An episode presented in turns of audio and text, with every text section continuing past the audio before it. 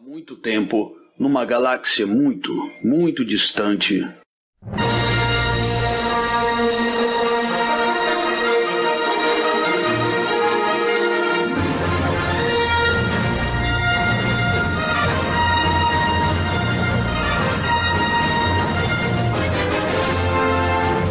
É um período de inquietação.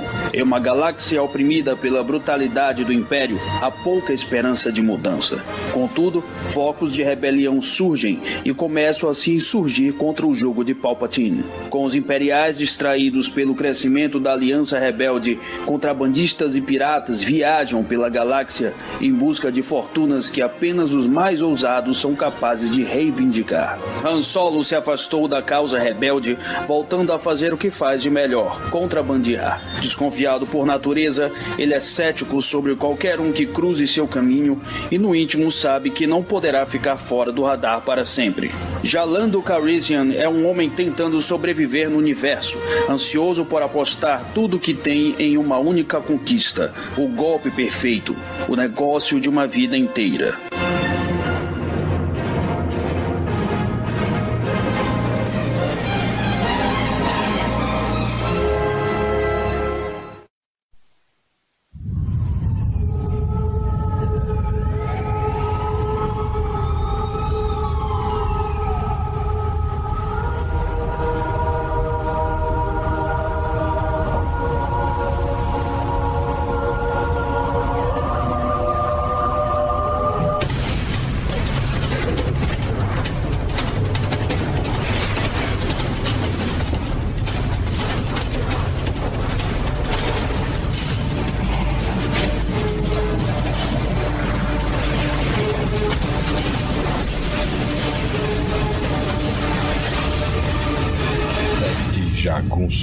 Jagunços da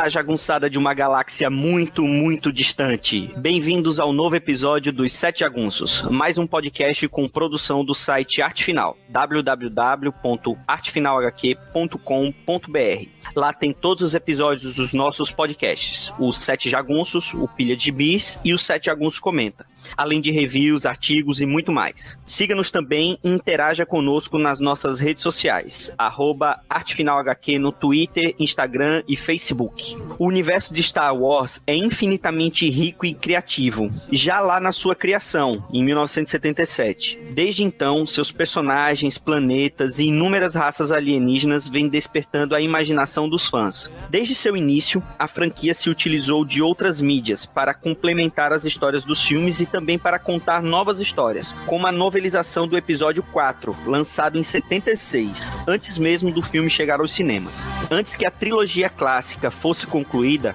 vários quadrinhos e romances continuavam a história, deixando pistas de como o caminho seria seguido depois dos filmes. O principal exemplo é a trilogia de Troll, do Timothy Zahn. Em 2014, a Lucasfilm decidiu reformular o universo expandido. Tudo feito até então não faria parte do cânone e receberia o selo Legends, e tudo publicado a partir dali faria parte de um novo cânone, complementando e continuando os filmes lançados entre 77 e 2005, e mais além, como uma nova leva de episódios iniciada com o Despertar da Força e o mais recente lançamento, Han Solo. Eu sou o Marcos e para falar do universo expandido, mais especificamente as minisséries Han Solo e Lando, estão nosso Lord City de estimação, Reginaldo.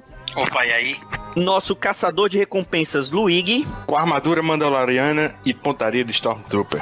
E com o nosso convidado do podcast Capa Variante, o droid de protocolo, Nick. Fala galera, que é o Nick Solo, né? Que o, o meu fiel companheiro aqui me deixou sozinho, Gob.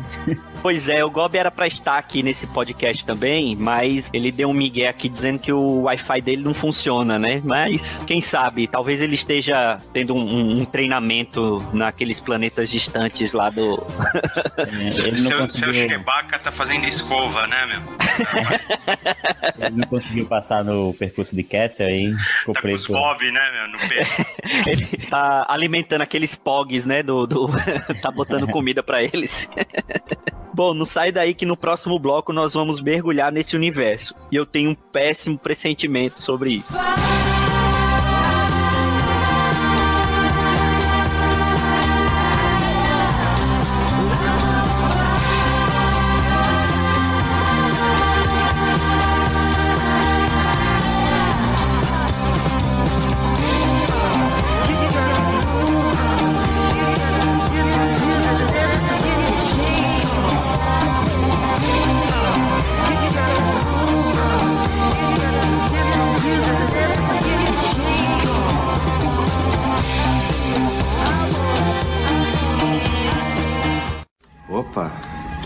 interessante. Lando? Lando é um sistema? Lando não é um sistema, é um homem. Lando Calrissian. É um jogador de cartas, trapaceiro, salafrário. Vai gostar dele. Bespin é bem longe, mas a gente consegue. Colônia de mineração? É, mina de gás tibana. Com certeza o Lando ganhou de algum otário. Eu e Lando já nos conhecemos há muito tempo. Ele é confiável? Não. Mas ele não morre de amores pelo Império. Citei agora na, na nossa abertura, desde 2014 passou a valer um novo universo expandido, né? O material publicado anteriormente, segundo a Lucasfilm, não serviriam como base para esse novo cânone, mas eles continuavam tendo importância e qualidade e continuavam sendo apreciados, né? Na prática, foi um reboot. Né, que a, a gente, principalmente os fãs da DC, conhecem muito bem, né? Nick, o que, que você acha desse novo universo expandido? Ele realmente era necessário? O novo universo expandido, ele apareceu agradando uns e desagradando muitos, né, cara? É, já existia toda uma, uma história é, pré-estabelecida, que as pessoas adoravam, personagens icônicos mesmo no universo Star Wars, que com certeza mexer nisso, que era sagrado para tanta gente, foi bastante polêmico. Eu lembro na época que eu tava lendo o Legacy, né, Star Wars Legacy, e eu adorava esse quadrinho, velho. Quando foi anunciado que não ia valer mais o novo canon, porra, eu fiquei, que é isso, né? Tá, tá zoando toda aquela crítica que a galera fazia de que a Disney ia estragar Star Wars e tal, parecia que ia acontecer mesmo, né? Porra, vai estragar Star Wars e tal, sei que. Mas teve muita coisa interessante. E acho que a principal delas é esse Story Group que eles criaram, né? Eles criaram um grupo onde o objetivo é tornar todas as histórias conectadas e coesas dentro do cânone de Star Wars. Então, eu acho que esse novo cânone, esse novo universo expandido, a forma que ele está sendo trabalhada, tendo tanta gente pensando, né? como uma obra vai impactar na outra, eu acho super válido. As histórias que estão saindo, principalmente os livros, são bem interessantes, tem quadrinhos muito bons também. Então eu hoje sou só amores pelo, pelo novo universo expandido de Star Wars, sabe? Eu sei que tem uma galera que chora bastante assim por tudo que foi perdido, mas eu gosto de ver hoje o antigo universo expandido como uma grande fonte de inspiração, cara, para trazer coisa de volta. Então a gente tem a oportunidade de ver boas histórias sendo resgatadas. Eu acho que deveria ter ao menos existido uma triagem assim, de materiais antes de decretar que o universo expandido, assim, o Legends, né, como terra arrasada. Uhum. Afinal, assim, são anos de quadrinhos e romances, como você bem disse, que abarcam até pontos bastante remotos da timeline de Star Wars, que poderiam muito bem conversar com os títulos atuais, né? Cara, antes do reboot da Disney, a gente tem histórias que começam 5 bilhões de anos antes dos eventos narrados no episódio 4, né? Com contos dos Jedi da Velha República, a Era de Ouro e a Guerra dos Sith, né? Enfim, tem romance da Aleph com o selo Legends, até narrando a história do Darth Plagueis, né? O mestre Papaltine, que foi citado no episódio 3. Quer dizer, a gente tem histórias que não influenciam em nada a timeline inaugurada em Despertar da Força e muito provavelmente não serão recontadas, mas foram limadas do canon, né? Se o reboot era mesmo necessário, que ele fosse só das histórias pós-retorno de Jedi. O que era anterior, acho, na minha opinião, devia seguir valendo. Eu sou talvez o que o menos fã aqui da, da franquia. Eu Você não é fã. Já é, é, eu, eu assisto os filmes, não fui assistir o Han Solo ainda. Eu ia tentar assistir, mas acabou. Ah, não, acho que eu vou para casa mesmo, não vou assistir não. Acabei não assistindo. Vendo pelo lado de reboot mesmo, e, e como eu falei, a gente já tá bem calejado dessa parte, fã de quadrinho principalmente tá bem calejado com isso. Eu tenho talvez a mesma mentalidade que eu tenho com o universo de quadrinhos. Tendo reboot ou não, aquelas histórias elas continuam existindo, então não te custa nada, mesmo que, beleza, não, não faz parte mais do, de uma história principal, mas, pô, a história tá lá. Nada te impede de você ir lá ler aquela história e, e, e gostar ou não gostar ou reler. Isso para mim não faz tanta diferença. É igual aquela história, não, estão fazendo agora o Doomsday Clock, que vai recontar ou vai continuar a história de Watchmen, ou aqueles Before Watchmen que a gente já falou um bocado também. Você pode entender aquilo como fazendo parte, complementando ou alterando, mas a obra original Watchmen vai estar tá lá para você ler sempre que você quiser começou essa história do novo universo expandido, eu meio que fiquei assim, sabe aquela história entre esse jogo que é amistoso e jogo oficial. Aí eu comecei a evitar, sabe, os materiais Legends. Mas assim, de um tempo pra cá, tenho olhado para alguns materiais Legends com, com mais carinho, sabe? Mas mesmo assim, é, fica aquela coisa, aquele gosto meio agridoce, né? Porque tem tanta história bacana, né? Inclusive, assim, você falou ainda agora da trilogia de Tron, cara, eu sou fã dessas histórias. Inclusive, a Panini tá lançando, né, os encadernados da adaptação em quadrinhos desse romance. Por sinal, são muito boas, né? Com, com o roteiro do, do Mike Barron. E pô, eu fico pensando, que não, cara? Se, se já que a história do Despertar da Força começa 30 anos depois, cara, o universo da Dark Horse, ele cobriu 27 anos, porra é preciosismo nerd, assim, sabe? Mas ainda bem, né? O novo universo expandido tá vendo que, que esse material tem muita coisa de qualidade. A gente viu recentemente que trouxe o, o personagem do Troll, né? Para o novo universo expandido, que ele apareceu em Rebels. Inclusive, Timothy Zahn fez um, um recentemente um, um, romance fantástico, um dos melhores leituras que eu tive do, do ano passado, que é contando a origem desse personagem. Aos poucos, esse, esse novo e o velho estão começando a conversar, sabe? Mas eu acho, como eu, disse ainda agora, eu acho que deveria ter tido uma triagem disso. Então, cara, é, é, eu, eu acho que essa triagem está acontecendo aí. Apagaram tudo e falaram: peraí, agora vamos avaliar o que é bom e reinserir de forma organizada. Porque eu, eu acho que é isso que eles estão fazendo, basicamente. Meu. Porque de fato, meu, tem muita gente que lamenta fim do antigo universo expandido tudo mas o fato é que tinha muita coisa ruim, cara. Muita coisa ruim. Muita coisa inchada, pesada, confusa, que se contradizia. Não sei se valia a pena. Assim, quem de fato defende e leu mesmo, assim, leu tudo, porque aí o cara é campeão mesmo, assim, fala, olha, cara, se, se você tá defendendo, é, é, é, porque você gosta de coisa ruim mesmo, cara, porque tinha muita coisa ruim tem nada de errado, né? Gostar de coisa ruim, né, não, não, Regi? Não. Você sabe muito bem disso.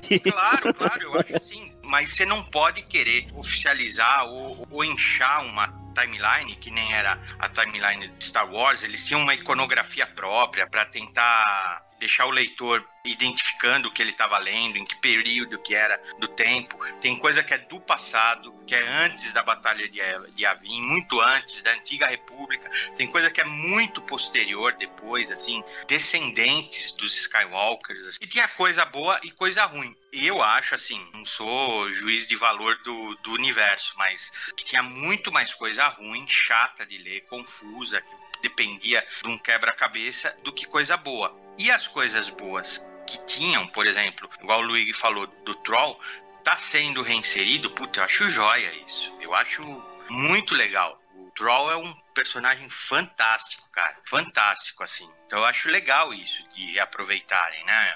agora, não sei, assim, sabe? Sabre de luz com cabinho, né? É, é, muito hipster, assim, cara. Não sei se vale a pena. Eu acho legal, hein? eu também gosto. eu acho eu, eu, te, eu tenho aquela coleção, cara, eu me enterrei, eu não sei onde é que eu tava com a cabeça. Eu comprei aquela coleção Star Wars lá, uh, capa preta, sabe? Da Planeta de Agostini. Eu cheguei a fazer a assinatura, recebi os três primeiros volumes, aí eu vi que a Egomos ia lançar a coleção da, da DC, eu falei, não, vou desistir. Eu, eu acho que eu não cheguei nem a ler o terceiro volume, eu botei para vender, porque eu comecei a ler aquilo, mas, cara, não, não andava. Eu tenho também, cara, teve uma época que para mim essa publicação era, assim, ideal. A Ediouro lançou no, nas bancas Star Wars. E era muito Eu legal. tive, eu completei, essa era muito legal. Era muito então, legal mesmo. Cara, barato, legal, descartável, tinha coisa boa, tinha era um mix, né? Diferentes séries passando, né? Mas era legal, cara, assim. Não sei, é, é, foi o que você falou também, Marcos. Tá lá, quem quiser ler ainda encontra, acha tal. E quem quiser, às vezes tem, tem o cara, porque, porque tem gente que precisa da cronologia, precisa colocar em caixinhas as coisas. Tem essa nova linha temporal aí, que, que esse novo universo expandido, que eu, assim, de novo, não sou juiz de valor de nada, tá? mas eu dei uma olhada por cima de novo, eu já tinha lido uma boa parte. Cara, e é muito bom. Não é só bom, é muito bom. que Tem muita coisa boa que fizeram aí, cara. Muito coisa boa. Isso aí, cara, são leituras honestas, assim. Não é nada que vai mudar a sua vida, mas, assim, tem muito quadrinho de qualidade, assim, e a Marvel apostou em no, grandes nomes, né, da indústria para gerir esse, esses conteúdos, né? A gente tem até hoje o, o Jason Aaron, né, cuidando da, da revista principal Star Wars, que é um material muita qualidade. Acho que é injusto dizer que ele ganhou o Eisner dele no ano passado só por causa de Thor e os materiais indies dele, mas eu acho que tem uma boa parte também em Star Wars aí. E a Panini vem relançando esse material, né? Tá saindo as mensagens, tá, tá lançando os TPBs agora, preços honestos, assim, cara, eu acho que vale muito a pena, né? Eu gostei muito do Darth Vader do Kieron Gillen, gostei muito mesmo, assim, história fechadinha, 25 edições, melhor conteúdo que eu já li do personagem, com a arte do Salvador La Roca, arrasando tenho gostado muito, assim, do que eu li. E, assim, você não é obrigado a ler tudo, assim, como as, as minisséries que a gente vai falar hoje no podcast, do Han Solo e do Lando, assim. Você pode ler, assim, a parte, assim, você não precisa nem ler a mensal, assim. São leituras compromissadas. Você dá uma sentadinha lá no banheiro, lê e, pô, vai pro seu trabalho feliz da vida. Cara, a, aquele Vader Down, né? acho que saiu já aqui, né? Saiu. Vader caído, não é isso? Cara, é muito bom, cara. É muito bom. Darth Vader, assim, antes de Rogue One, foi a passagem mais legal que você tinha visto já do Darth Vader. É, ele cai num planeta, aí faz um crossover com as duas revistas, né, regulares, o Star Wars e o Darth Vader. Você falou do volume 1 dessas 25 edições, Luiz. Eu gosto também. Não, não gosto tanto do Salvador La Roca, não, mas, mas gosto. Mas o volume 2, cara, começou, puta, muito bem, cara. Muito bem, assim, com, sabe, com o Imperador, assim, espezinhando o Darth Vader. Cada um tem uma agenda própria. E acho que na segunda pra terceira edição, o Darth Vader vai atrás de um Jedi refugiado. E o cara dá um cacete no Darth Vader. Ele perde a perna, perde sabe, meu, toma uma surra, cara, e é muito legal, mas muito legal mesmo, assim, para quem já tem, assim, uma simpatia com Star Wars, tudo, vale a pena ir atrás, né, eu, eu reli também de novo pra gente conversar, aquele arco, acho que, acho que eles chamam de volume 2, depois que saiu Cassidei, que aí, assim, Cassidei não tá numa boa fase, mas depois entrou o Stuart Immonen. Cara, aquela página dupla que ele desenha um Star Destroyer, cara, um piloto do Império, aquele de roupa preta. Cara, aquilo lá é maravilhoso, cara. Mara, não é, é, é maravilhoso, cara. E aí ele, ele faz um arco é o Aaron, né? E dá um sabre de luz para todo mundo, meu. Pro Han Solo, pra Leia, pra, pra todo mundo. Quem quiser tem sabre de luz lá, que é uma coisa assim, você não vai ver no cinema, mas qualquer moleque que assiste Star Wars sempre sonhou em falar, pô, mas por que o Han Solo não usa um sabre de luz também? E aparece no gibi, isso, assim, é muito legal, cara. O nome desse arco é o Confronto na Lua dos Contrabandistas, né? O Steve Timone tá matando a pau mesmo. Tem uma cena, né, que aparece um armazém, que um, tem um hut, tem relíquias dos Jedi. É por isso que tem esses sabres de luz. Cara, é, é sensacional esse arco. Opa, opa, opa, deixa eu... Pulei, olha, ia, ia esquecer, cara. Coisa que eu mais gosto. É um hut musculoso, cara. É. Cara, é o, é o Gratos. não, é, não, é, não é o Jaba pançudo, né, meu? Cara, esse Hut aí põe uma moral mesmo, viu? É um gangster mesmo, né? É uma lesma um colar. musculosa, um colar, meu, de sabre de luz, cara. Isso, é, isso coisa é muita assim, apelação, isso. Sabe assim, coisa de moleque mesmo, assim, de fanfic, cara. Assim, uhum, de... é. Cara, isso é demais, meu. Demais, demais, assim. A arte do Imone, assim. Depois ele faz um bicho. Eu, eu, acho que ele queria desenhar um rancor, né? Mas aquele, aquele. Naquela arena não é um rancor, né? Não é. Eu acho que é um rancor todo modificado, não, cara? Então, com meu, é, é, um, é um rancor que cruzou com uma escavadeira, né, meu? Porque é, ele tem um, um braço mecânico. Cara, que legal, meu. Muito legal. Muito legal, cara. Aí depois, o próximo arco também é do Deodato desenhando, que não tá. É assim, o, o Imonen, pra mim, ele assim é, é pra emoldurar, cara, a passagem dele em Star Wars. É maravilhosa. É, é, impressionante. Assim, ele deu uma mudançazinha no traço dele que ficou, ficou deslumbrante e casa muito bem com Star Wars. O né? Gracos, esse Hut aí que você falou, ele volta a aparecer lá no quadrinho do Paul Dameron, pô. Ele tá preso lá em uma, tipo uma prisão máxima assim, sabe? Com só criminoso grandão mesmo da galáxia. E aí ele tá fodão lá, o Gracos é bem legal. Quem acompanhou ele lá no quadrinho Star Wars, vê o cara no futuro, assim, pouco antes do episódio 7, sabe? Não, cara, você vê o Jabba, né, meu? O Jabba era meio deficiente, acho, porque, né, se arrastava, foi enforcado pela Princesa Leia, ficou com a linguinha de fora. Judiação, meu Jabba. Agora, esse daí, meu, assim, o, é, é, é inacreditável. E eu não lembro se o, o, o Jabba não tinha aquelas perninhas de aranha. Tinha, cara? Não, não tinha. É, né? Ele é, ele é um pouquinho diferente, sim. Ele se arrastava. Não, mas aquelas perninhas ali é modificação daquele cara, pô. Ele Ah, colocou é? uma parada cibernética ali pra andar, tipo umas patas de aranha. Ah, não sabia, não sabia. Colocaram no Darth Maul também depois. Eles são umas lesmonas. O que eu ia falar do arco Deodato, cara, é que aparece Hulk, Bounty Hunter, né, meu? Que assim, puta, é, é um judeu nazista, né, meu? Porque os Wookiees são caçados, né? Então eles Isso. odeiam o Bounty Hunter.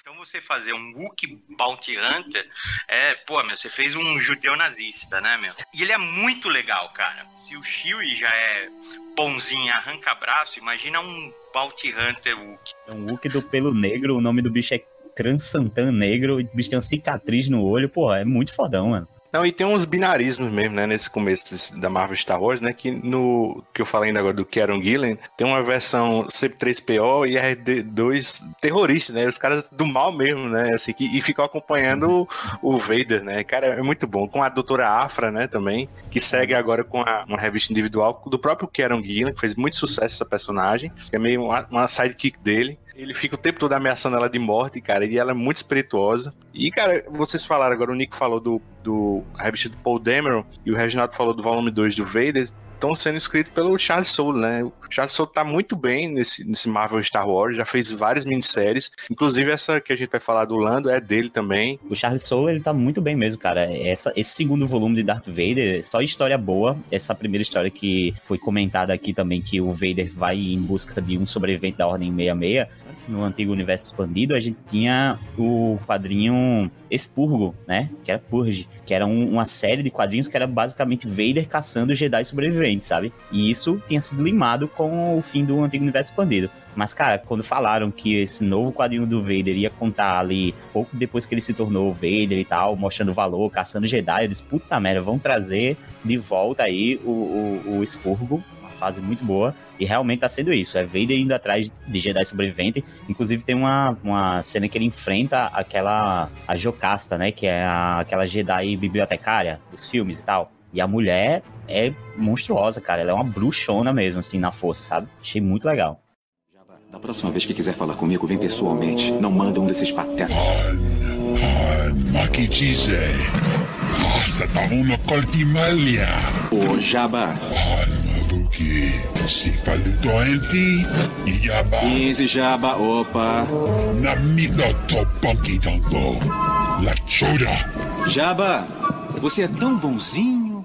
Essa reformulação ela foi feita em 2014, né? Mas a Lucasfilmes já era da Disney desde 2012, quando o Mickey desembolsou mais de 4 bilhões de dólares para comprar a empresa. Na época, o George Lucas disse que Star Wars podia continuar sem a sua supervisão e que ele achava importante passar o bastão da franquia ainda em vida, mas ele continua com o status de consultor criativo. Você acha que ele ainda dá os pitacos na franquia, Regi? Olha, eu acho que só se for assim, sabe? Alguém fala assim, liga lá pro Jorge Lucas pra gente saber o que a gente tem que não fazer, né, meu? Falar assim, ó, o que ele falar a gente faz ao contrário. porque- Que maldade.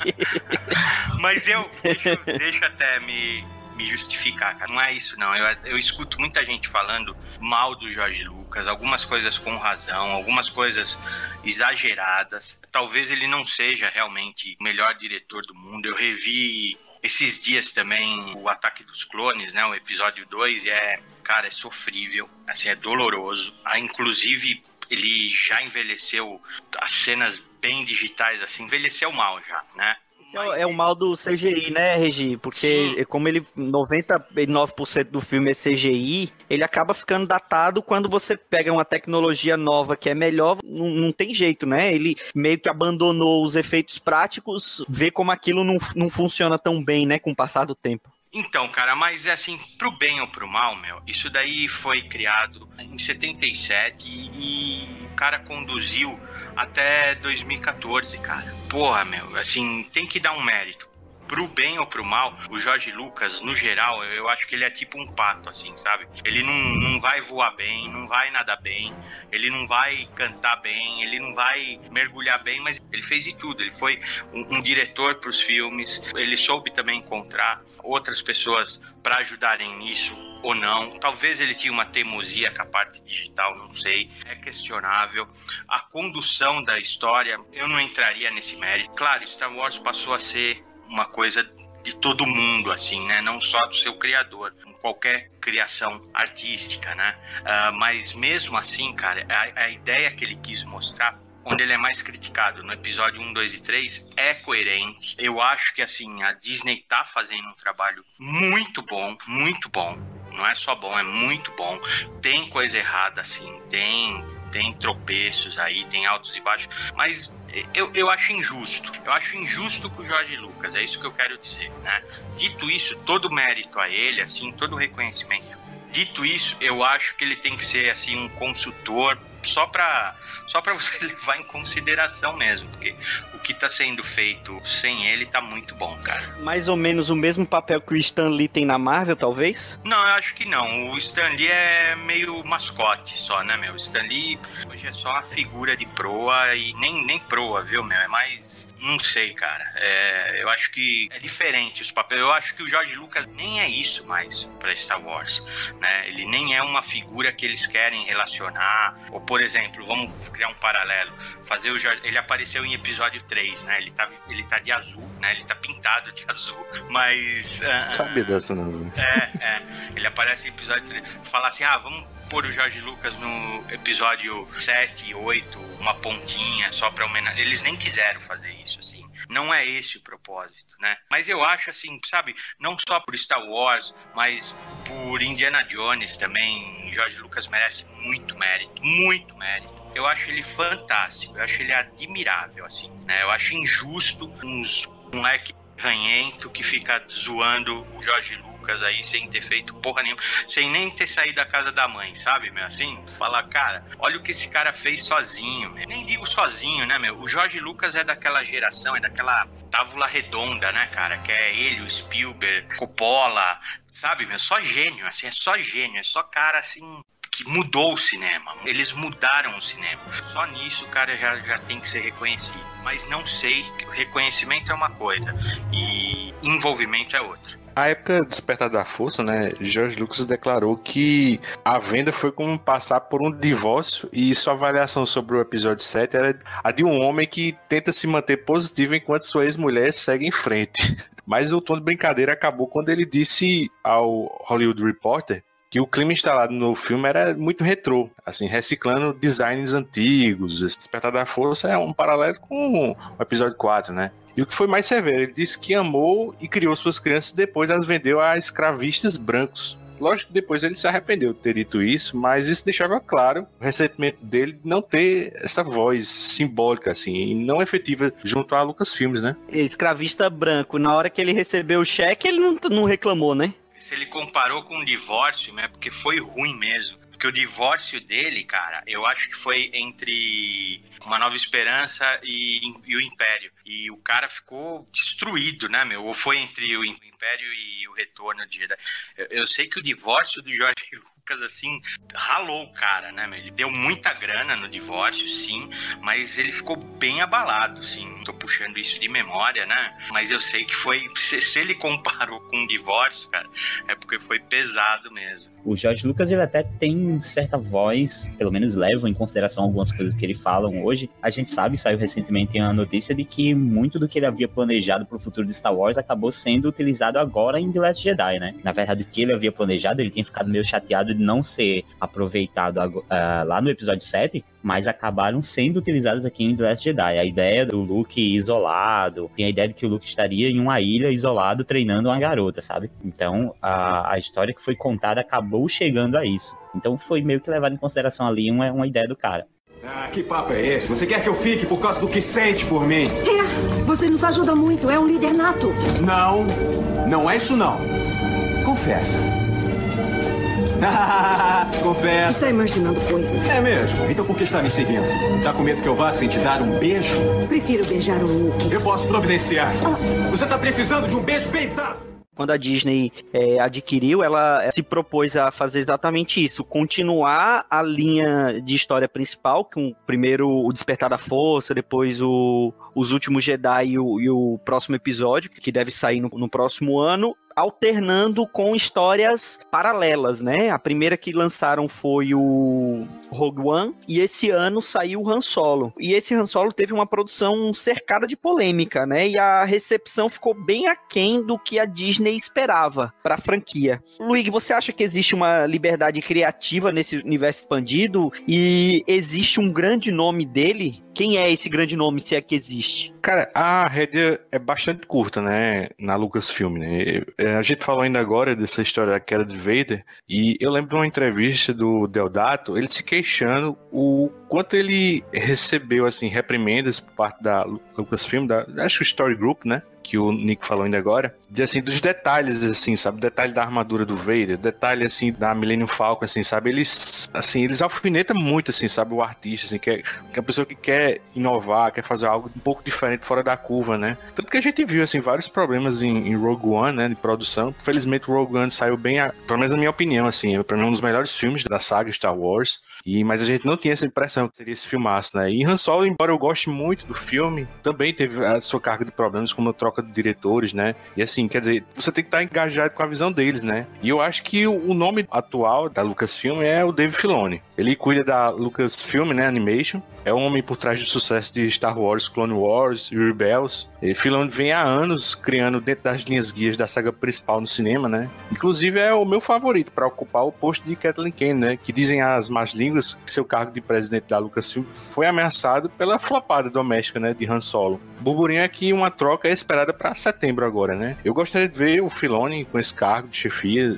Seria bem possível que a gente visse um desenvolvimento de personagens mais arrojados, né? E um aproveitamento melhor, inclusive do universo expandido. Cara, quem viu esse homem fazendo o que fez com Kenan Jarrus, né, sabe o que eu estou falando, assim. Cá entre nós, enterrou para mim toda a mítica que eu tinha sobre os Skywalkers em Ben Kenobi por exemplo. É, tem dentro da, do Story Group, a gente tem também o Pablo Hidalgo, né? Que é um cara conhecido, assim, ele é quase um consultor, assim, de, de informações sobre Star Wars, ele tem site sobre Star Wars há muito tempo, foi convidado pela, pela Lucasfilm para participar do Story Group, para ajudar ali no, na criação das histórias até, é, mas realmente eu concordo que o maior nome aqui poderia até vir realmente a ficar à frente da Kathleen Kennedy aí futuramente seria o Filone, né? Porque o cara vem, vem conduzindo muito bem o Clone Wars, vinha conduzindo o Rebels depois e agora vai ter uma nova continuação, que vai ser o Resistance, né? Então, é, eu acho que o cara já vem, assim, já tem um currículo grande dentro da saga, fazendo um bom trabalho. Trouxe personagens aí que a gente adora até hoje, a própria Ahsoka, né? Também concordo aí com... Qual que usa chapéu, Nick? Filone. Ah, tá. O Dave Filoni é o Bruce Timm da Lucasfilm, pô.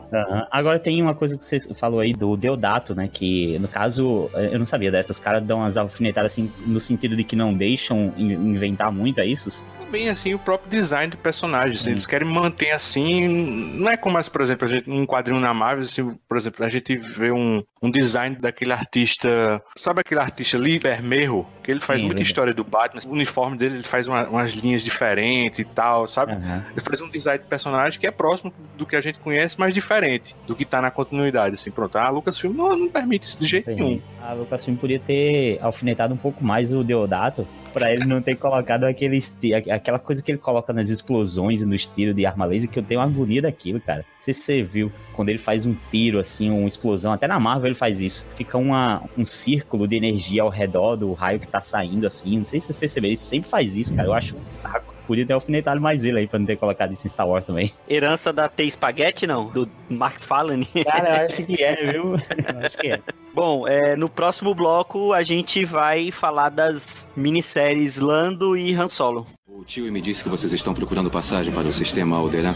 É verdade, se for uma nave rápida. Como é que é? Rápida? Você nunca ouviu falar na Millennium Falcon? E deveria. É a nave que fez o percurso de Castle em menos de 12 parsecs. Deixei as naves imperiais comendo poeira. E não eram os cargueiros comuns, não. Eu estou falando das enormes naves corelianas.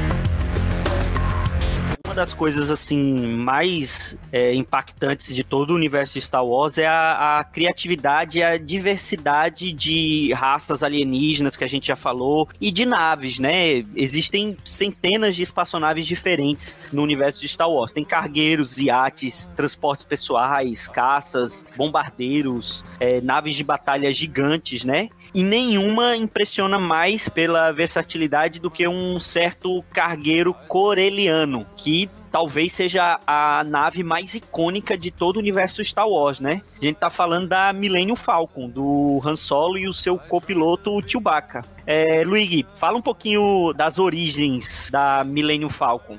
Cara, no design original, a Millennium Falcon não tinha a forma elíptica que a gente conhece, assim, o design original lembrava um foguete cilíndrico com um cockpit em sua parte frontal, né? Mas dizem as lendas que durante a, a produção de Star Wars, um design bem parecido apareceu num seriado que estava passando na época, chamado Space 1999. Aí, temendo ser acusado de plágio, George Lucas remodelou a, a, famosa nave Rebelde, né? Com a ajuda do Joe Johnston, né? Que é mais conhecido pelo Jurassic Park 3, né? Tem também algumas lendas, né, que dizem que o George Lucas, ele tava comendo um hambúrguer e ele tava com essa dúvida como seria a Millennium Falcon, né, assim, ele nas conversas com o Joe Johnston, ele sugeriu fazer um tipo um disco voador, assim, mas o, o George Johnson questionava isso porque ele achava que era muito retrô, que era muito 1950, sabe, o que ele tinha em mente. Aí dizem que o, o George Lucas estava comendo um hambúrguer Aí deu uma, uma, dentada assim no meio do hambúrguer. Aí colocou no prato assim o, o, hambúrguer com a dentada. Aí pegou uma azeitona e colocou do lado, né? Que seria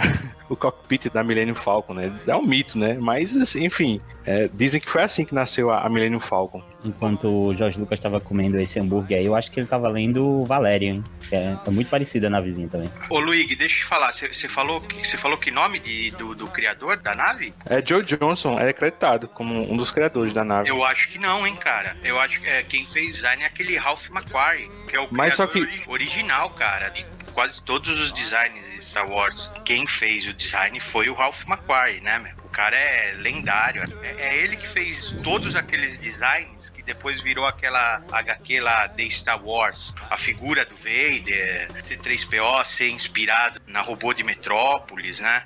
E, o próprio eu... Rebels, né? Sim. Resgata muito, muito do Ah, é verdade, é verdade mesmo, Nick. Agora, o que eu ouvi falar é que assim, o Jorge Lucas, ele é apaixonado por batalhas aéreas da Segunda Guerra. Ele é apaixonado, tanto é que ele fez aquele filme do Esquadrão de Pilotos Negros, né? Ele é apaixonado por aviação e o cockpit da Millennium Falcon, ele é inspirado num avião bombardeio da Segunda Guerra. Então, você vê que ele passou sempre para os designers falar, eu quero cockpit assim, assim, desse jeito. E o que eu já ouvi também, principalmente quando eu estudei design e tudo, é que existia um designer austríaco, ele fez uma, uma organização de escritórios que é assim, é idêntica, não é, não é nem parecida, é idêntica ao interior da Millennium Falcon. Assim, idêntica, não tem, não tem o que tirar. Se, se você procurar na internet, você até acha essa planta, né? Essa planta baixa do escritório, que você vê, você olha, você fala, não, não é um escritório, é a Millennium Falcon. E é dessa época também, assim, né? Eu acho que talvez ele tem, pronto, ele cria o design lá, ele tem um estilo bem característico e tal, ele criou bastante coisa, mas eu acho que pode ter alguns, por exemplo, no caso da nave,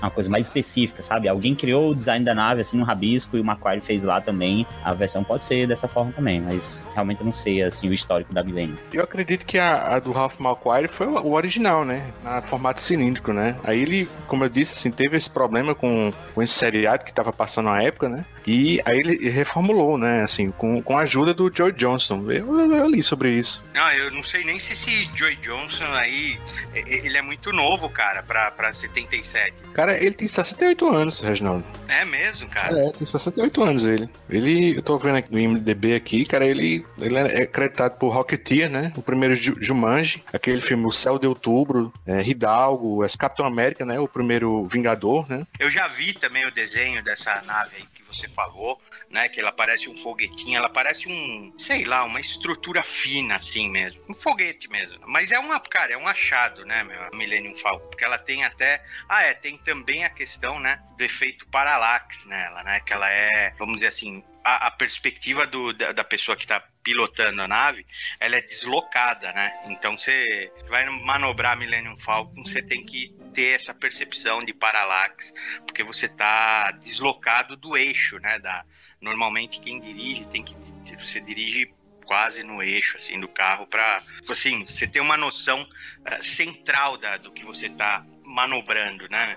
E a Millennium Falcon ela é bem deslocada, né? A gente vê na Millennium Falcon no filme Han Solo, né? Que é aquela parte central assim, do bico, né? Que é tipo um garfo, né? Que aquilo era uma, a cápsula de fuga, né? O design original dela tinha lá, né? O não é nem original, foi o Lando que colocou aquilo ali, né? Ele fez várias alterações na Millennium Falcon, mas assim, aquilo ali foi aquele, a, a cápsula de fuga e o Han Solo ele meio que é contra isso, né? O cara ele não abandona a nave dele nem a pau, né? Até tem esse, esse joguetezinho no filme. Eu sempre que olho, que eu vejo o cockpit da Millennium Falcon, cara, eu tenho a impressão que tá tudo errado, sabe? Eu tenho uma agonia. Parece que colocaram também, no lugar errado da nave. velho. É meio esquisito mesmo a distribuição dela ali. Eu acho muito esquisito, eu fico agoniado, não gosto de ver, não. Que monte de sucata! Faz ponto 5 além da velocidade da luz. A aparência pode não ser das melhores, mas é boa onde interessa. E eu mesmo fiz um montão de modificações especiais. Mas, olha a hora, vamos então embarcar. Pode ser? E agora a pergunta que vai valer todo o podcast. É, atenção, prestem muita atenção agora e vai, quem vai responder vai ser o Regi. Regi, qual que é a mais icônica? A Millennium Falcon ou a Enterprise? Fácil. Por isso que eu perguntei pro Regi. Fique quieto. É, cara, pra mim, para mim é difícil de dizer. Existe uma, uma resposta certa e a outra errada. Pense bem no que você vai falar. eu, eu acho é que não tem jeito, cara. Quando eu era criança, meu primeiro contato foi com a Millennium Falcon. A Enterprise, ela é linda, cara. Ela é elegante, assim. Ela tem um visual quase feminino, assim, né? Pescoço longo, assim. Eu acho ela linda, cara. Acho linda, linda, linda. né? Parece um cisne. É, ela é linda. Isso, ela é linda, cara. Mas a Millennium Falcon, cara, é assim. E, e no filme eles ficam falando: nossa, é um ferro velho, é um lixo, é um. Mas você se apaixona pela nave, cara. Você se, apa... você, você- você se encanta com ela, cara. Ela manobrando no espaço, assim, não tem jeito. Acho que não tem quem, quem viu assim, de primeiro não gostar dela, cara. Não gostar. Eu comprei para meus sobrinhos um livrinho que é, um, é, a, é a nave fatiada. Você vai virando, as folhas são grossas assim, é, e tem todas as perspectivas da nave, aquela. Eu esqueci como que é o nome disso daí. Bom, mas você tem todas as, as fatias da nave. Cara, eu, eu ia dar pra eles, mas me deu uma dor no coração, meu. Eu acho que vai ficar comigo isso daqui. Vou dar o caramba, meu. Porque ela é encantadora, cara. Aí você comprou um modelinho da, um modelinho da Enterprise e deu no lugar. Aí os moleques Não, ficaram cara, mais felizes. Não, não, não, não. Que, é isso que eu falo. Criança, acho que criança não tem. É assim, comparando com o paladar, meu, a Millennium Falcon é um doce, assim, é uma coisa que você gosta desde criança. Enterprise é uma coisa assim que você tem que ter um paladar mais apurado, mais maduro para gostar, para entender, para ver a disposição, sabe? Das nacelles e, e depois você pega a, a Enterprise da TNG que ela se dividia, né, meu? Então tem a seção do disco que se separa, a seção da, da engenharia que é, que é de combate. Cara, eu acho muito legal isso, sim. Não tem jeito. São dois designs assim certeiros, cara, certeiros assim que ela é, eu sei que é um chavão falar, mas ela é um personagem, cara. As duas naves têm personalidade.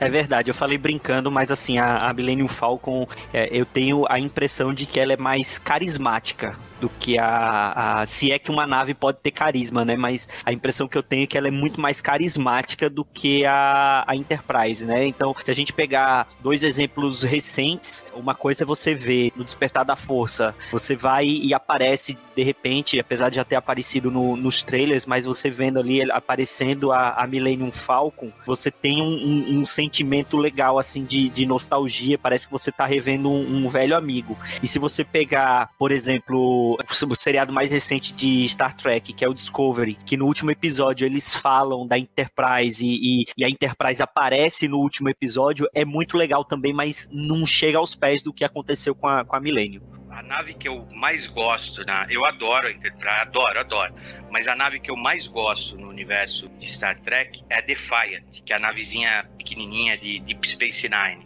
E eu acho que eu gosto dela porque ela parece com a Millennium Falcon. Eu coloquei em xeque aqui a minha carteira de fã de Star Wars, porque na minha mesa do trabalho lá eu tenho uma Enterprise e não tenho a Millennium Falcon, cara. Olha aí, eu devia ter perguntado, era pro Nick. Eu ainda falei pro Nick ficar quieto, tá vendo? Não, mas a minha resposta seria a Millennium.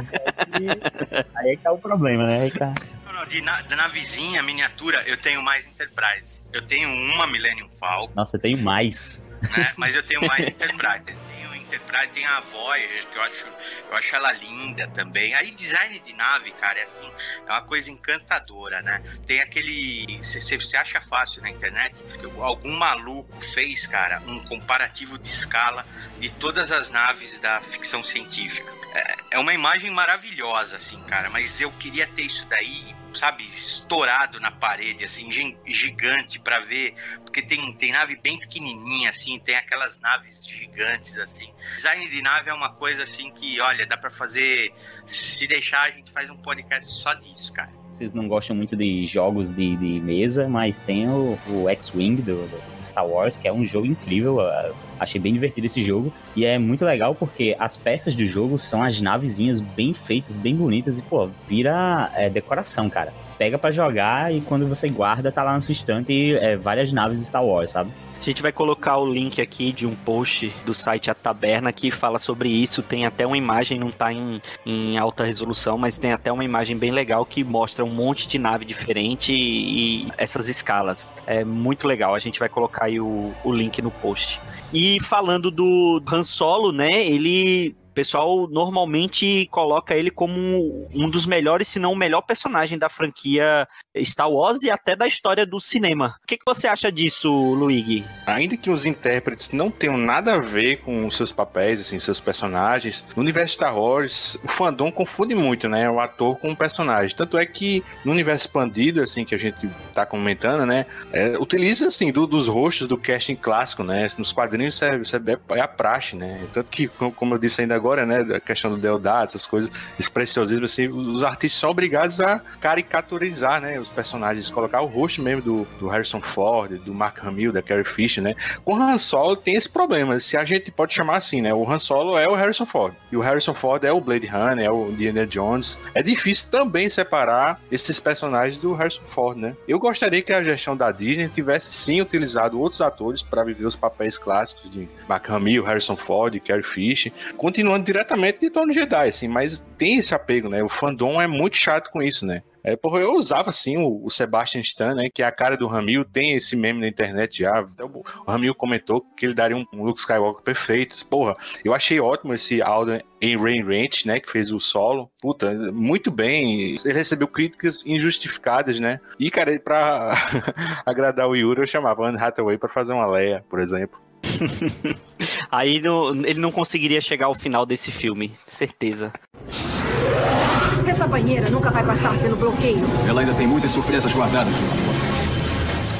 Falando da minissérie Han Solo em si, ela foi escrita pela Marjorie Liu e desenhada pelo Mark Brooks e foi publicada pela Panini na revista Darth Vader, da, do número 17 até o número 20. É, nos Estados Unidos, ela foi publicada originalmente como uma minissérie em cinco partes entre agosto de 2016 e janeiro de 2017 Nick, fala um pouquinho dessa minissérie, dá uma sinopse rápida, fala um pouquinho do que é essa minissérie Han Solo. Bom, então eles fizeram aí esse quadrinho solo do, do Han Solo, que foi um, um precursor da piada, né, de quando lançaram aí o, anunciaram o filme solo do Han Solo, todo mundo fazia essa maldita piada. Para quem acompanhava os quadrinhos, né, já vê essa piada desde antes, com o anúncio desse quadrinho aí. E eles lançaram com uma minissérie, né, em cinco edições, lá em 2016. Chegou a ser indicado até, né, no Eisner Awards, né, 2017, é, na categoria de minissérie e na categoria também de melhor desenho aí, com melhor desenhista, com o Mark Brooks, né. Não levou nenhum dos dois.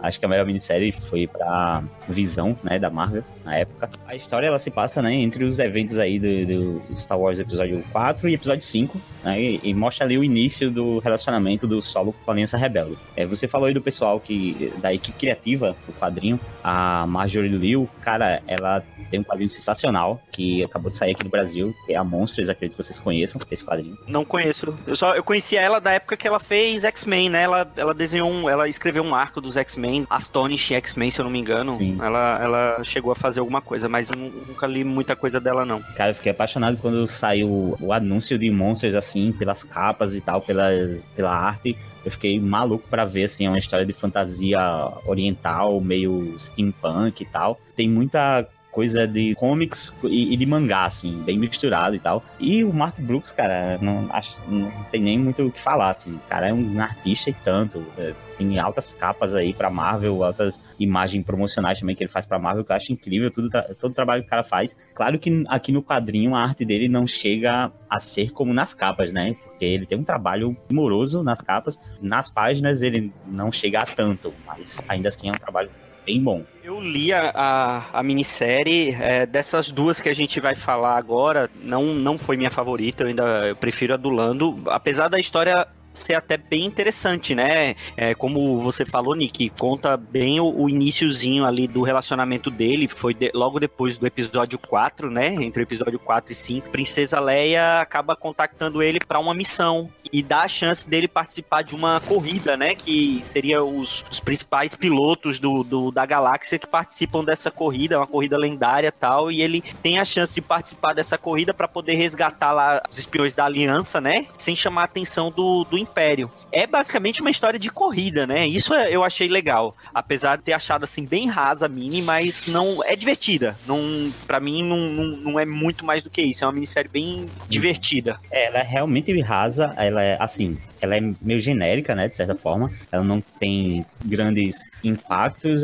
o máximo que ela faz é construir um pouco mais, assim, os laços do Han com a Leia e com a rebelião, né? É mais para tipo, olha, tô fazendo mais um trabalho para rebelião, mostrar que ele fazendo um trabalho aqui e outro ali, ele foi construindo, né, o lugar dele na Aliança Rebelde. Também mostra a relação dele com Leia e tal. Essa minissérie ela poderia ser facilmente um arco da revista do Star Wars. Eu, quando eu terminei de ler ela, eu disse, nossa, não sei por que não foi um arco lá dentro da revista, sabe? Era só colocar no meio da história, assim, um arco em paralelo de algum outro personagem, do, do Luke ou da Leia, dava certinho, cara, para fazer aqui um, uma história que passasse lá dentro das, das, edições que o Aaron tava escrevendo, sabe? Eu me diverti muito com essa minissérie. Basicamente, a gente vê muita história, assim, de Star Wars, principalmente nos desenhos, né, em Clone Wars, Rebels, são histórias de resgate, assim, tem muitas histórias nesse sentido. Tem um livrozinho que eu gosto pra caramba, que é A Missão do Contrabandista, que é do Greg Hooker, que tem até umas artes do Phil Noto, né? É um livro ilustrado, assim, é bem bacana esse livro. E é também uma história bem parecida, assim, que ele tem que fazer resgates de espiões, né? E assim, ele tem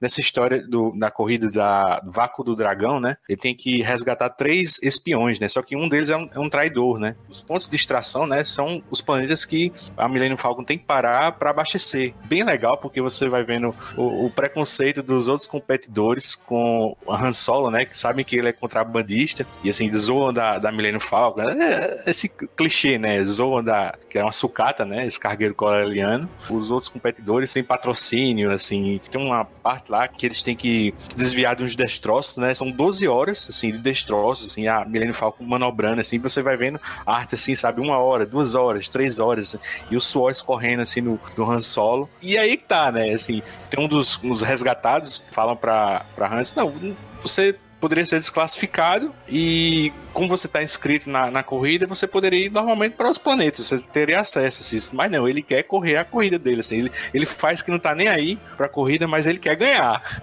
Cara, eu acho muito foda isso, velho. Essa sequência de quadros que você falou, ela é realmente genial. Aliás, esse quadrinho inteiro, a dinâmica de, de quadros, né, os painéis e tal. Velocidade, né, as naves, né. Ele coloca, às vezes, o fundo, é, tipo assim, ele coloca a nave em perspectiva, assim, né, coloca em foco, e lá atrás fica meio desfocado, assim, né? Pra dar a ideia de, de velocidade, tudo tá passando rápido. Então, isso ficou bem legal, assim. E aos poucos, assim, a gente vai vendo, assim, eles começam a ter uma noção de honra entre esses competidores, né? Assim, o Império se mete na corrida. Cara, é como eu disse, assim, lá no começo, pô, é uma leitura gostosa, assim, não vai mudar a sua vida, não, mas é uma boa hora, assim, você dentro de um banheiro, assim, sentado, lendo isso aqui, cara. E é muito divertido, pô. Outra coisa que fez o Han Solo se destacar nessa corrida é, é foi um pouco da característica de contrabandista dele, de, de se sair, né, das coisas, de ter que fugir de última hora, de situações, e a galera que é mais corredora mesmo tal. Então, quando eles enfrentam uma aventura, uma corrida cheia de desafios, né, cheia de, de obstáculos, o Han acaba saindo muito bem, porque ele a gente já conhece que a lenda dele no entrar em campos de asteroide e tudo mais, né? É, ele tem a malícia e a intuição do contrabandista, né? Tem uma sequência lá que, que os competidores estão sofrendo com as minas, né? Que elas ficam perseguindo as naves, né? Aí ele percebe que se ele desligar os motores, essa mina ele vai passar liso, né? Os outros competidores percebem que ele tá fazendo isso e as minas estão passando direto, aí eles fazem também. É, e legal que botaram umas pilotos aqui, duas pilotos Twi'lek, né? Daquela raça sim, Twi'lek, sim. que geralmente elas são colocadas para dançar, assim, em alguma boate e tal. Preparar para entrar na velocidade da luz. Mas, senhor! Eles estão se aproximando. Ah, é? Então veja só.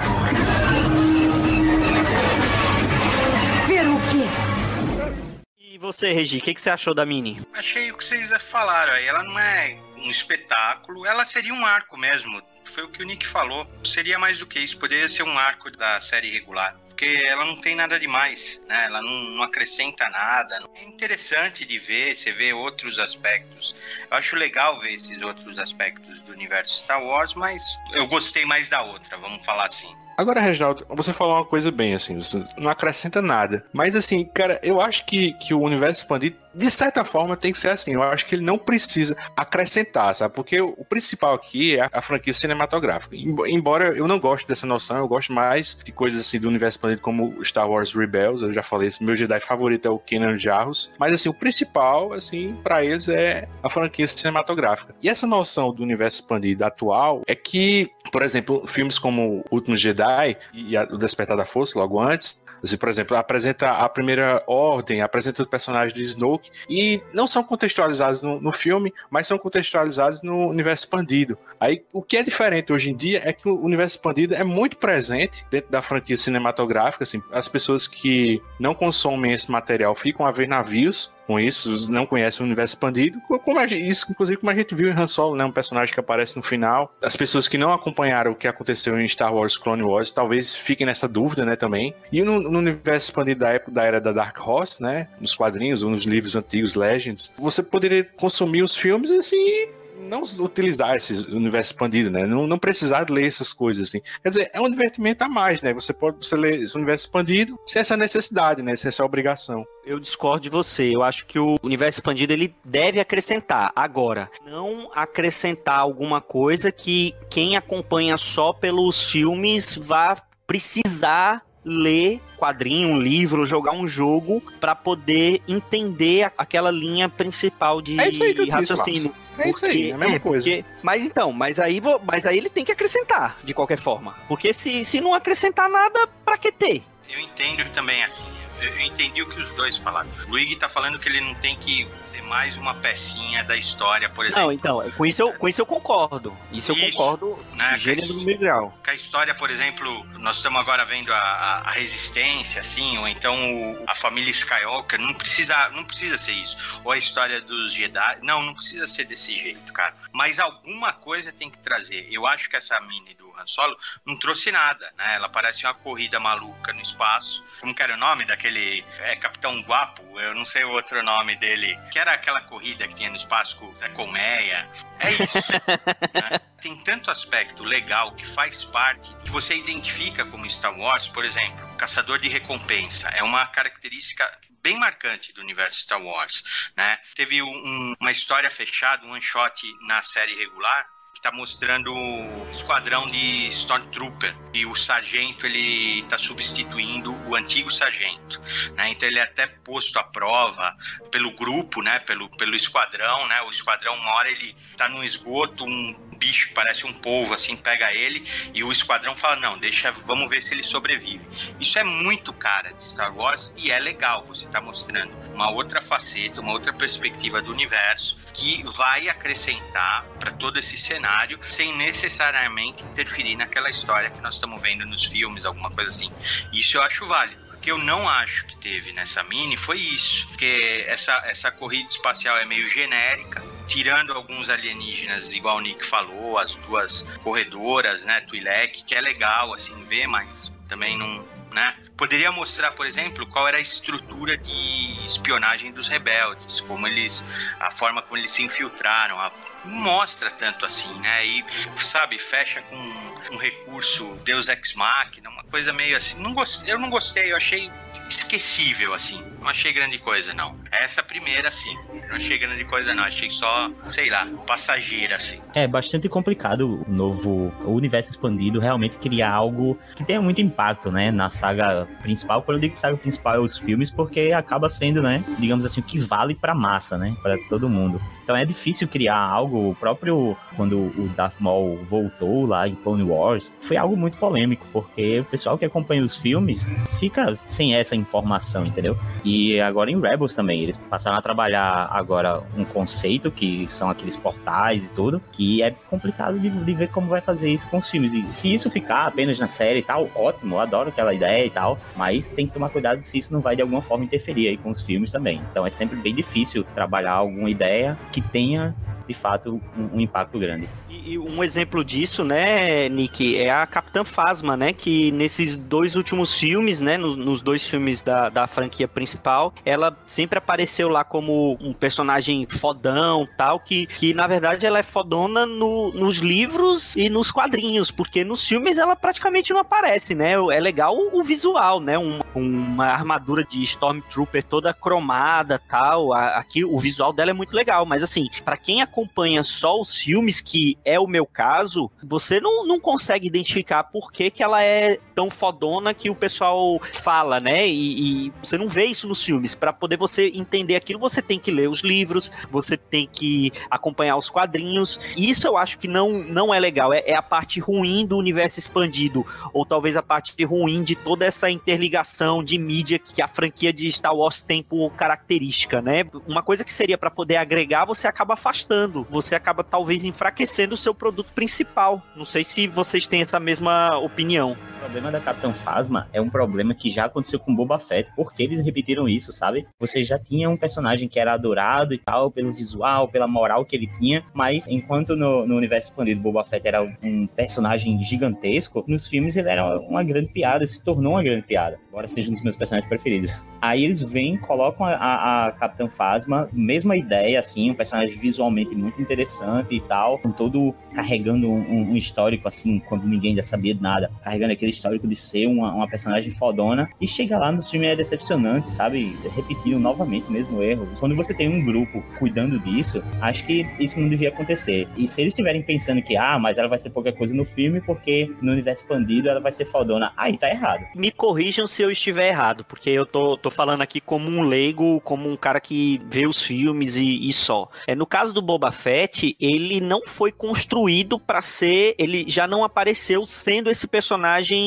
fodão. Foi um personagem, um caçador de recompensas que apareceu, que o pessoal gostou daquele visual e aí foi construiu uma história para ele ser fodão no universo expandido. E no caso da Phasma foi o contrário. Ela foi colocada para ser uma personagem fodona e aí foi construído isso no universo expandido e aí quando foi colocada nos filmes, depois disso ou talvez ao mesmo tempo, decepcionou foi meio que o contrário do que aconteceu com o Boba Fett. Foi mais ou menos isso ou eu tô falando besteira? Foi próximo a isso sim, porque realmente o Boba Fett apareceu. O Boba Fett foi um acidente, né? É um personagem que apareceu lá visualmente interessante e a galera curtiu. Ele apareceu primeiro como uma, uma animação lá no especial do Natal, primeiro. Depois colocaram ele no filme, mas o cara só tava lá mesmo, assim, é, em pé, com armadura e tal. E todo mundo curtiu. Mas Capitão Phasma não, cara. Foi claramente a intenção de fazer uma personagem tão grandiosa quanto o Boba Fett, mas que não conseguiram fazer ela ser boa no filme, assim. Parece até que a intenção foi justamente, ah, vamos fazer ela ser tão foda quanto o Boba Fett. Visualmente, no impacto, né, é, na presença, mas também fazer ela ser tão decepcionante quanto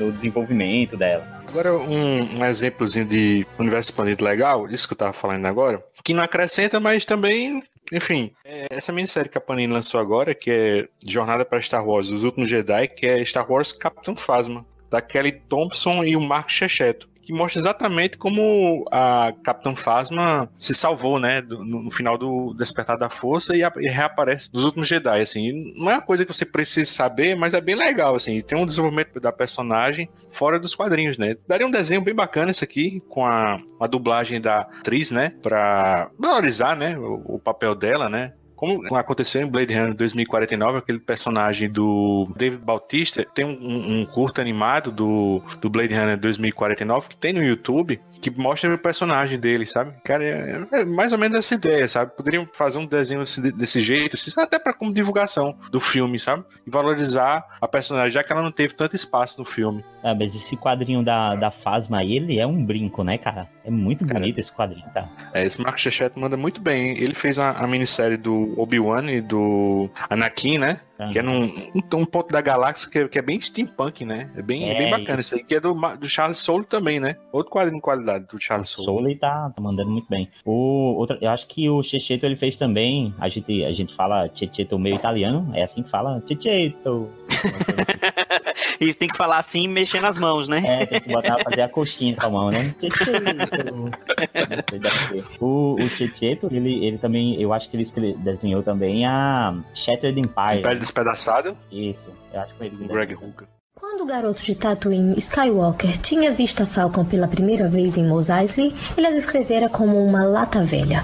Han Solo tinha levado para o lado pessoal, mas Chewbacca conseguia entender por que Luke tivera aquela impressão. Ele não concordava, claro, mas entendia. A Falcon parecia um cargueiro coreliano YT-1300 qualquer, e devia haver milhares, se não centenas de milhares deles circulando pela galáxia. A cabine, por motivos que ninguém além dos designers das indústrias Corel poderia entender, ficava este bordo, projetada em um ângulo esquisito em vez de ter sido colocada no centro. Os motores eram muito vigorosos para o tamanho da nave, mas os controles eram tão sensíveis que chegavam a ser paranoicos, o que significava que ele era temperamental e precisava de um piloto e de um copiloto para manobrá-la durante o voo.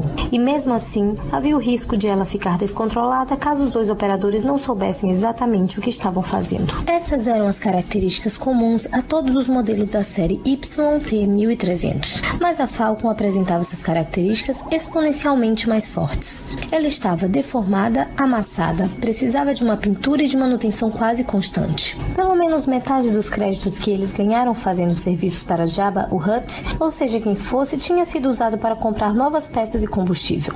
Ela bebia combustível como se estivesse perambulando pelo mar das dunas sem água. Os emuladores de gravidade tinham uma tendência irritante e francamente preocupante de parar de funcionar durante manobras muito fechadas, que mandaria os passageiros passageiros voando pela cabine caso não estivessem usando o cinto de segurança. Os múltiplos computadores da nave trabalhavam para manter tudo funcionando em harmonia. Não haviam apenas desenvolvido seus próprios dialetos ao longo dos anos, como também pareciam brigar entre si algumas vezes. Isso sem falar do estado dos estabilizadores de fluxo de íons ou do jeito que os compensadores de aceleração do VOPEC pareciam não compensar coisa nenhuma, e ainda por cima fazer exatamente o contrário. Ah, mas ela era veloz. Ela cortava o espaço e a atmosfera como se tivesse sido feita para aquilo. E sentados lado a lado, Chewbacca e Han Solo podiam fazê-la dançar de maneiras que deixariam os projetistas em Corélia de queixo caído. Os dois haviam modificado quase todas as peças, dos parafusos ao propulsor principal, para obter mais potência e velocidade. Eles a haviam desmontado e remontado mais vezes do que eram capazes de contar. E todas as vezes que faziam isso, a Falcon os recompensava dando mais em troca, incentivando motivando-os a levá-la sempre além dos limites. Eles amavam aquela nave.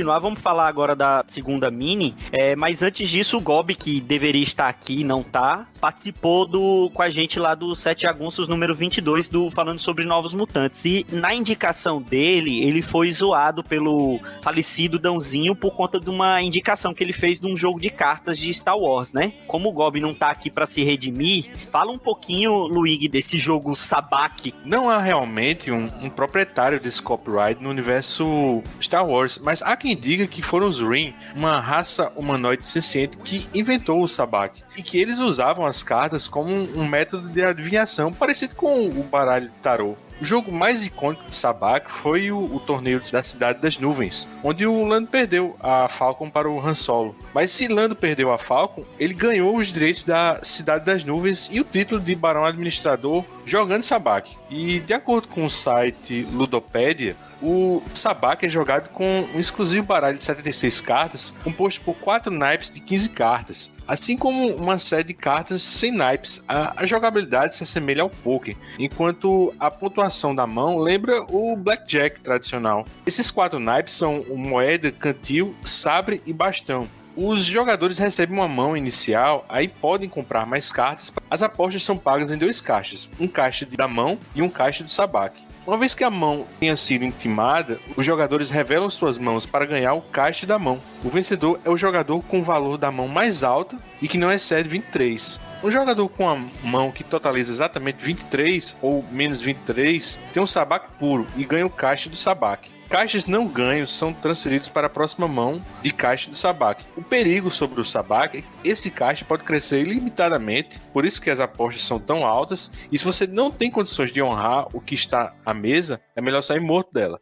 Bom, aí eu dizia que o universo Star Wars não se sabe ao certo quem foi o inventor do Sabak. Mas no mundo real, até 2015, o nome Sabak nunca havia sido registrado pela Lucasfilm. Aí uma empresa criadora de jogos, a Rain Ventures, registrou o nome Sabak e é a dona do termo. Aí, claro, o jogo é utilizado N vezes no filme Han Solo, né, como a gente viu, e não deu outra, assim. Em maio último, a Rain Ventures processou a Lucasfilm pedindo que ela removesse todas as menções ao jogo de seus materiais de marketing à época do lançamento do filme. Se nada disso não voltou mais à tona, é porque deve ter ocorrido algum acordo financeiro nos bastidores. O que fez com a minha nave?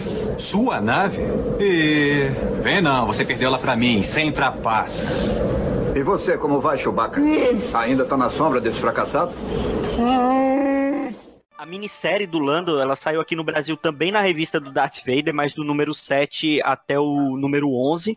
É, nos Estados Unidos foi publicada entre setembro de 2015 e novembro, né, do mesmo ano, em cinco partes. E tem o autor que a gente mais falou desse podcast hoje, que é o Charles Soule, com a arte de ninguém mais, ninguém menos que o Alex Malive. Fala um pouquinho do Charles Soule e da Mini, o Regi. O Soule é um cara, vamos dizer assim, ele não é um uma estrelona, assim, ele não é um cara brilhante, mas ele é um bom trabalhador, ele é um cara esforçado. Que ele põe a mão, ele é competente. Você podia falar que ele é um escritor profissional, mas ele nem é, né, cara? Ele é um advogado que escreve já profissionalmente também, né? Mas vamos dizer, a profissão primária dele é ser advogado. Cara, ele escreve assim. Quando ele escreveu O Monstro do Pântano, lá nos 952, eu acho que ele tirou leite de pedra, cara. Era uma, uma revista difícil, porque Monstro do Pântano, qualquer um que escrever, você vai ser comparado com o Monstro do Pântano do Alan Moore, então já é difícil por causa disso. Mas ele foi super competente, tem uma, uma fase para mim que é excelente, né, no Monstro do Pântano. Aí ele na Marvel, ele fez outros trabalhos que eu não gosto tanto. Eu não gosto muito de alguns trabalhos dele, mas nessa mini eu acho que olha, não tenho crítica nenhuma, muito pelo contrário. Se a outra eu não achei legal, essa eu acho interessantíssima, assim. Ela pega um, um pedacinho, assim, um, uma pontinha relacionada com, com o que você vê nos filmes, desenvolve, extrapola. Eu acho muito legal, cara. Muito legal. Você consegue ver os personagens que você vê nos filmes transportados para HQ. Eu acho fantástico, cara. Aí o parceiro dele aí nesse trabalho é o Maliv, que a gente conhece pela fase do Demolidor, que essa sim, né, se a do Soul não pode ser comparada à do Moore, né, no Mons do Pântano, a fase do Bendis e do Maliv no Demolidor, ela é, olha, chega a ser pau a pau com Frank Miller. Eu particularmente gosto mais da fase do Frank Miller, né? Mas eu acho que não deve nada, assim, pelo contrário, você pode colocar fácil como uma das melhores fases do Demolidor. Alguns até vão dizer que o personagem foi bem mais desenvolvido durante essa fase aí. Ele é búlgaro, né? Tem muito, muito pouca informação do Maliv. Ele é dessa região mesmo. Algumas pessoas falam que ele não é das assim dos caras mais simpáticos do ramo, que ele é meio ele é meio pau no cu, tal, em, em convenção, ele não é dos caras mais simpáticos não, mas o cara desenha muito, isso não tem como negar. Ele se graduou na, na escola do Joe Kubert, né? Há quem diga que eu li essa informação em algum lugar que logo no começo do curso assim, ele já tava num estágio bem avançado assim, sabe? Os instrutores, ah, cara, você tá fazendo aqui, cara? Ele mandou o portfólio dele para descer. Gente pode ver os primeiros trabalhos dele nos crossovers Predador com Aliens, né, da Dark Horse, aí depois você vê aquelas primeiras histórias do Batman na Terra de Ninguém. Cara, sempre foi muito bom, cara. Se você olhar para os primeiros materiais dele, já tava voando alto, sabe? Inclusive a gente tava brincando ontem no grupo, o Marcos falou que o, o, o, Brian Bendis é, cara, mandou muito bem no o infame Homem de Ferro, e eu concordo, mandou muito bem, mas graças ao Alex Maliv, eu acho que as splash pages dessa, dessa Max série, né, acho que são 12 edições, o, o Alex Maliv tá foda, foda, foda nessa série, tá foda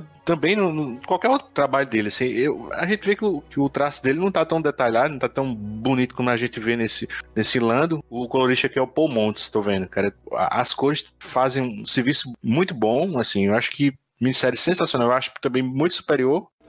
Joey, fica de olho aberto. A premissa da Mini é, é bem interessante, né? O, o, Lando tá devendo meio que um agiota, eu entendi dessa forma, um agiota espacial, tá devendo uma grana pesada. Ele consegue logo no começo da Mini um objeto que esse cara precisa. Ele achava que aquilo ia quitar a dívida dele e na verdade só conseguiu abater lá, sei lá, 10% do que ele devia. E aí ele passa um outro trabalho que ele tem que sequestrar uma nave. Eles até então não, não sabem o que é essa nave só sabe que tá lá num, numa estação espacial do Império, tá lá em manutenção, e ele acaba conseguindo, né? Ele, ele dá o jeito dele, ele reúne uma, uma pequena equipe e consegue sequestrar essa nave. Só que aí depois a gente percebe que aquela nave é, um, é uma espécie de iate ou, ou transportador pessoal do próprio imperador, né? E que tem algumas coisas muito raras ali dentro, né? E assim, uma das coisas que eu mais gostei dessa mini foram aqueles personagens lá, aqueles gêmeos, casal, esquisito, clones. cara de gato, clones. Eu gostei muito daqueles dois personagens. É, é o Alexin e o Pavol, né? Acho que um deles. Muito esquisito e, e, muito legal ao mesmo tempo, né? É um bom conceito, né, cara? Um conceito bem legal, assim. É uma raça ali que você não sabe a cultura deles lá no planeta deles, parece ser bem diferente e eles meio que são clones, irmãos, amantes ao mesmo tempo e não dá para saber bem o que que é, sabe? Mas sei que eles têm uma sincronia absurda, né? Eu gostei mais dessa minissérie porque eu, primeiro, eu achei ela muito mais divertida os desenhos, assim, na minha opinião, não tem nem comparação. Você não tem como colocar no mesmo, no mesmo nível o Alex Maliv nos piores dias com o Mark Brooks no, nos melhores dias dele. E assim, apesar de eu achar o, obviamente, o Han Solo um personagem muito mais carismático e muito mais interessante que o Lando, o Lando que eu conheço é o Lando do Império Contra-Ataque do Retorno de Jedi, mas aqui nessa mini ele tá mais carismático e mais interessante do que o Han Solo na mini dele. Pelo menos, eu não sei. Aí, aí eu, eu acredito que é muito mérito do Charles Soule como escritor. Eu, talvez ele seja um escritor mais competente e conheça melhor o universo de Star Wars que a Marjorie Liu. Toda a relação que ele tem com aquele, com aquele amigo barra empregado dele, eu achei muito interessante. É, a forma que ele, que ele tenta salvá-lo e, e não consegue, aí a gente vê o que ele se torna, que ele vai aparecer lá no Império Contra-Ataca É, é muito legal isso. Eu achei a caracterização do Lando aqui, talvez até melhor do que a do filme que a gente viu agora de Han Solo, de Donald Glover, né? Eu acho que tá bem mais alinhado com a, a caracterização original do Billy D. Williams, né? Da trilogia clássica do que o próprio Donald Glover fez agora no, em solo, sabe? Eu achei, não sei, cara, eu achei muito hipster o, o, o Donald Glover no, no, filme, sabe? Visualmente ele tá muito bem caracterizado, mas eu não gostei muito, assim, da, da participação do, do Donald Glover. Talvez porque acho que talvez ele chamasse muita atenção e a, talvez a produção temeu, sabe? Que o, o, personagem tomasse as rédeas do filme. Não sei, eu, eu, tive essa impressão. Mas eu gostei muito do Lando aqui, da, do Charles Solo, né? Ele tem uma versão aqui a armas, né? Ele quer resolver tudo no papo, na conversa, na malícia. Tem uma parte mais lá na frente lá que ele, ele vai fazer um acordo lá com um personagem tal que quer passar a perna nele. E, e ele fica, e a minissérie toda ele dizendo que detesta armas, né? Ele pega essa arma e dá uns tiros bem precisos no cara lá e o cara morre. Aí o Lobot, né, o parceiro dele, que tem aqueles implantes atrás na cabeça, diz: Cara, você disse que não, não gosta de armas e tal. Eu disse, é, eu não gosto, assim, mas quando eu preciso usar, as pessoas que sabem que eu sei usar estão mortas. É, é sempre um trunfo, né? Cara, ele é cheio de, de surpresinhas, sabe, Lando? Eu gosto muito aqui do que o Charles Solo fez, assim, ele entendeu bem o personagem. Cara, esse parceirinho aí do, do Lando, né, meu? Ele realmente ficou lesado, né, meu, no Império Contra-Ataque. Ele, ele, ele, ele, ele, tinha um, um, Windows XP, né, meu? E colocaram o Windows Vista nele, né, meu? Porque o cara. Bugou, deu, deu tela azul. Ele foi lobotomizado, né? Fazendo uma brincadeira aí com o nome do cara.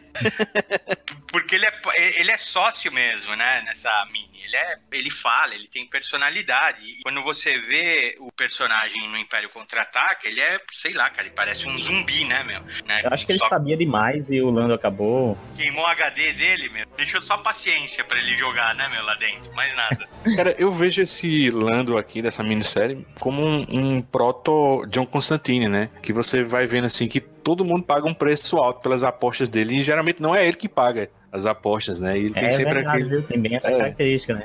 Os caras pagam o pato aqui por ele, né? Não, e ele tem uma lábia absurda, porque ele consegue trazer um cara pro time, um cara que já perdeu um olho por, por causa dele, numa missão. E ele consegue trazer, cara, que absurdo.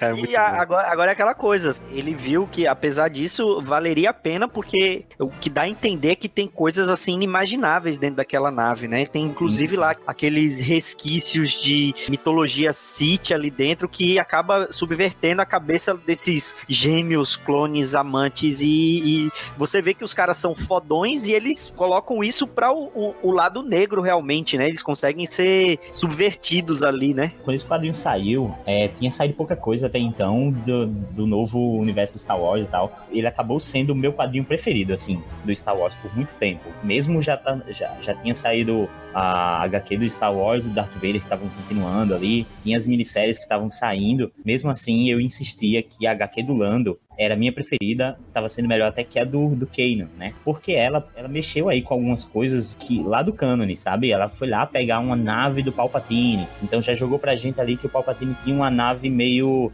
é, um local onde ele guardava relíquias Sith, que eu achei muito foda. Uma dessas relíquias Sith, ela meio que consegue controlar, né, a, a, as pessoas. Ela chega a possuir um dos, dos irmãos gêmeos lá, e eles acabam lutando entre si. E esse é um conceito muito irado, cara. É uma relíquia Sith lá que tem, de alguma forma, alguma coisa maligna que consegue controlar pessoas. Cara, isso dá pra fazer histórias aí por muito mais tempo dentro do universo expandido só em cima disso. E dá a entender, né, Nick, que aqueles guardas da Guarda Vermelha, né, que estão dentro, né, dessa sala que tem essa memória bíblia, né, do, do Papaltini, então, sob a possessão também de, desse artefato, né? é. né? Dá a entender até que eles já até morreram, né? E estão é. ali meio que só pela, pela, pela vontade do lado negro mesmo, ainda continuam vivos. Então eu acho que ela tem uma contribuição bem grande. Acaba colocando o Soul aqui como um dos maiores escritores, na minha opinião, sobre desse novo universo. Porque ele, tá, ele escrevendo agora essa novo quadrinho Darth Vader, que é bem voltado pro lado negro, ele tá, é o que mais está construindo coisas interessantes para esse novo cano. Cara, é isso que eu gosto quando você vai procurar algum material do universo expandido, cara. Ele não precisa, aquela nossa conversa, ele não precisa ser uma engrenagem que vai movimentar a história principal, considerando que os filmes são a história principal, mas ele tangencia assuntos ou temática que são é, é familiar para quem já conhece o universo. Aí sim, eles acrescentarem, eles desenvolverem isso, eu acho necessário, que precisa ter isso, né? É o que teve nessa mini, né? A questão do, eh, sabe, você vê um aspecto do Palpatine que ele assim, parece esse iate aí, parece o iate da putaria dele, né? Assim, que ele só deixa coisa errada lá dentro, né? O rendezvous dele, né? Isso. Cara, mas é mesmo, cara. Aí tem, tem umas coisas aí do, do Darth Maul lá. Você tem, tem o sabre dele, tem aquela navezinha que ele usa no episódio 1. Então todos os amantezinhos do, do Palpatine, tá tudo aí as lembranças. Entendeu? É é legal essa pegadinha. Aí você vê, você vê aquele, eu não sei se é, se é chanceler ou secretário do Palpatine, aquele cara azul, né? Que você já referencia ao episódio 1, 2 e 3, né? Você vê a guarda imperial que você relaciona episódio 6, né?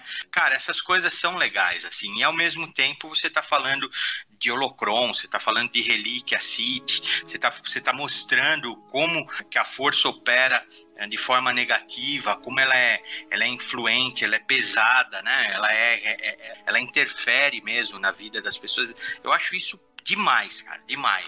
E até uma curiosidade besta, mas assim, eu fiquei pensando também, quando os gêmeos eles eles estão manipulando os sabres, né? Tem uma, uma, uma mítica sobre o- os, os sabres de luz, é que eles são muito instáveis, né? Tanto para o usuário que tem a força, e muito mais para quem não tem, o, o- é sensitivo à força, né? Tem uma hora lá que uma personagem, uma, a caçadora de recompensas, né? Tiana Shah, né? Ela fala que talvez ela, ela- ela vai ser mais precisa com a faca que ela tem do que o, o, o gêmeo com o sabre, né? Porque ele não sabe manipular direito, né? E essa é, é uma arma muito volátil. Isso, é- isso fica bem claro no- nos filmes recentes agora, né? O Ben Solo, você vê que a, a, a- lâmina dele é meio errática, né? Assim, ele não tem controle, assim, preciso, assim, da força. Porque a, a força, ele estimula o, o raio do sabre. Aí você, vê que o sabre dele fica vazando energia, né? Ele tem isso, né? Eu achei... É, faz todo um sentido, né? Porque é uma energia, não tem peso, né? Você tá segurando um cabinho ali sem peso, que realmente deve ser difícil de se adaptar. E em Rebels, eles, eles chegam a falar sobre isso, né? Sim, sim. Tem esse detalhezinho um pouco sutil, é verdade, mas eu, até isso você vê como o Charles Soule tá inteirado, né? No Rebels eles também falam que a, a- numa luta de sabre com sabre tem ainda o, o diferencial de um, um sabre atrair o outro, né? Tem a energia de um sabre atrai a energia do outro. Então existe uma forma de, de lutar, assim. Sim, cara. Eu, eu, pra mim é o meu episódio favorito, cara, da série. Não é do treinamento da Sabine, né? treinamento da Sabine. Cara, eu, eu chorei naquele episódio, cara. É é é muito lindo aquilo ali. Pô, aí uma coisa que a gente não vê todos os filmes, né? Que é um treinamento de esgrima Jedi, né? Daquele jeito, né? Mostrando os passos, né? Cara, aquilo é lindo, E velho. naquele episódio, a, a gente já chegou, aqueles personagens já ganharam um nível de maturidade a gente- e a gente um grau de envolvimento que fizeram tudo certinho ali, sabe? É, desenvolveram bem a história, colocaram um bom drama, ficou legal. É um Jedi tentando ensinar uma pessoa normal, né, que, que não é sensitiva da força, a manipular um sabre de luz, cara. É muito foda aquilo. E você vê que a, a lâmina da Sabine é errática também, né? Aham. Aquela E ela sabre- desiste, ela não tem paciência várias vezes, É. né? Ela desiste várias vezes porque é difícil mesmo. Cara, é muito foda, velho. Bom, falamos um bocado do, do universo expandido, da mini do Han Solo e da mini do Lando. Vamos pro, pro próximo bloco, que é o bloco das indicações. Você traz de volta algumas lembranças. É. É, eu tenho responsabilidades agora. É o preço que se paga pelo sucesso.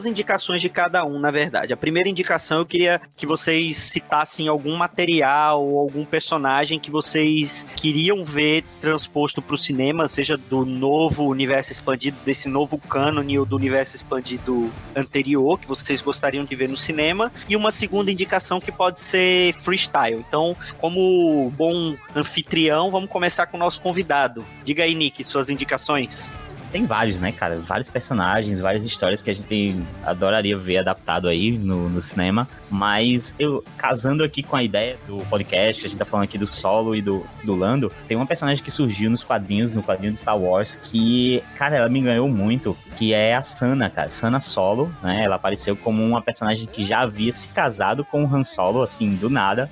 Na época que saiu todo mundo pronto, inventaram essa agora, assim que. Mas, pô, ela é muito divertida, cara. É uma personagem zona, assim, gosto gosto bastante dela. E eu realmente imaginei que ela estaria nesse filme do Han Solo, sabe?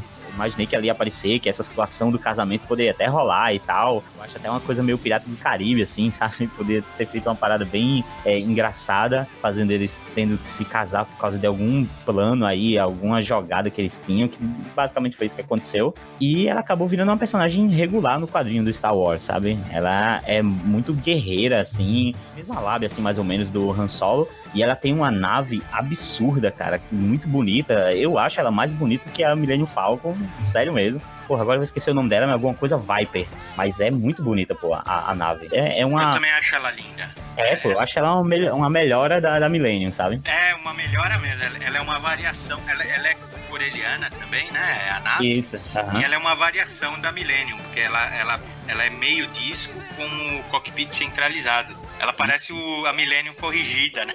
É a Volt, Co é Volt Cobra o nome exato. Isso, tá pensando que era Viper, mas é isso, Volt Cobra. Muito bonito o nome da nave também. Eu também queria indicar aqui um produto que eu até já falei aqui, que é o outro quadrinho do Charles Soule, que é o, o Darth Vader, o volume 2, né? Que saiu depois. A HQ do Darth Vader lá, que iniciou junto com Star Wars, ela terminou lá no número 25, por aí. Começou esse volume 2 agora com o Charles Soule escrevendo e com desenhos do Giuseppe Comuncoli, né? Que quem acompanhava aí o final de Hellblazer conhece o cara, ele desenhou as últimas histórias aí do, do Constantine. Cara, são histórias muito boas porque elas se passam assim exatamente no momento em que o Vader se torna, o, o Anakin se torna Vader e tal. Inclusive o quadrinho, a primeira edição, já começa com o, o Vader lá naquela sala é, em que ele é transformado em Darth Vader, sabe? Ele confrontando ali o, o Palpatine e tal, por causa da, da perda da Padmé. E a gente vê ali momentos bem legais, assim, que acrescentam bastante ao cânone. E depois toda aquela coisa que eu falei de ele ir buscar vingança, né, contra os Jedi. Então ele vai de planeta em planeta em busca de Jedi para matar os caras.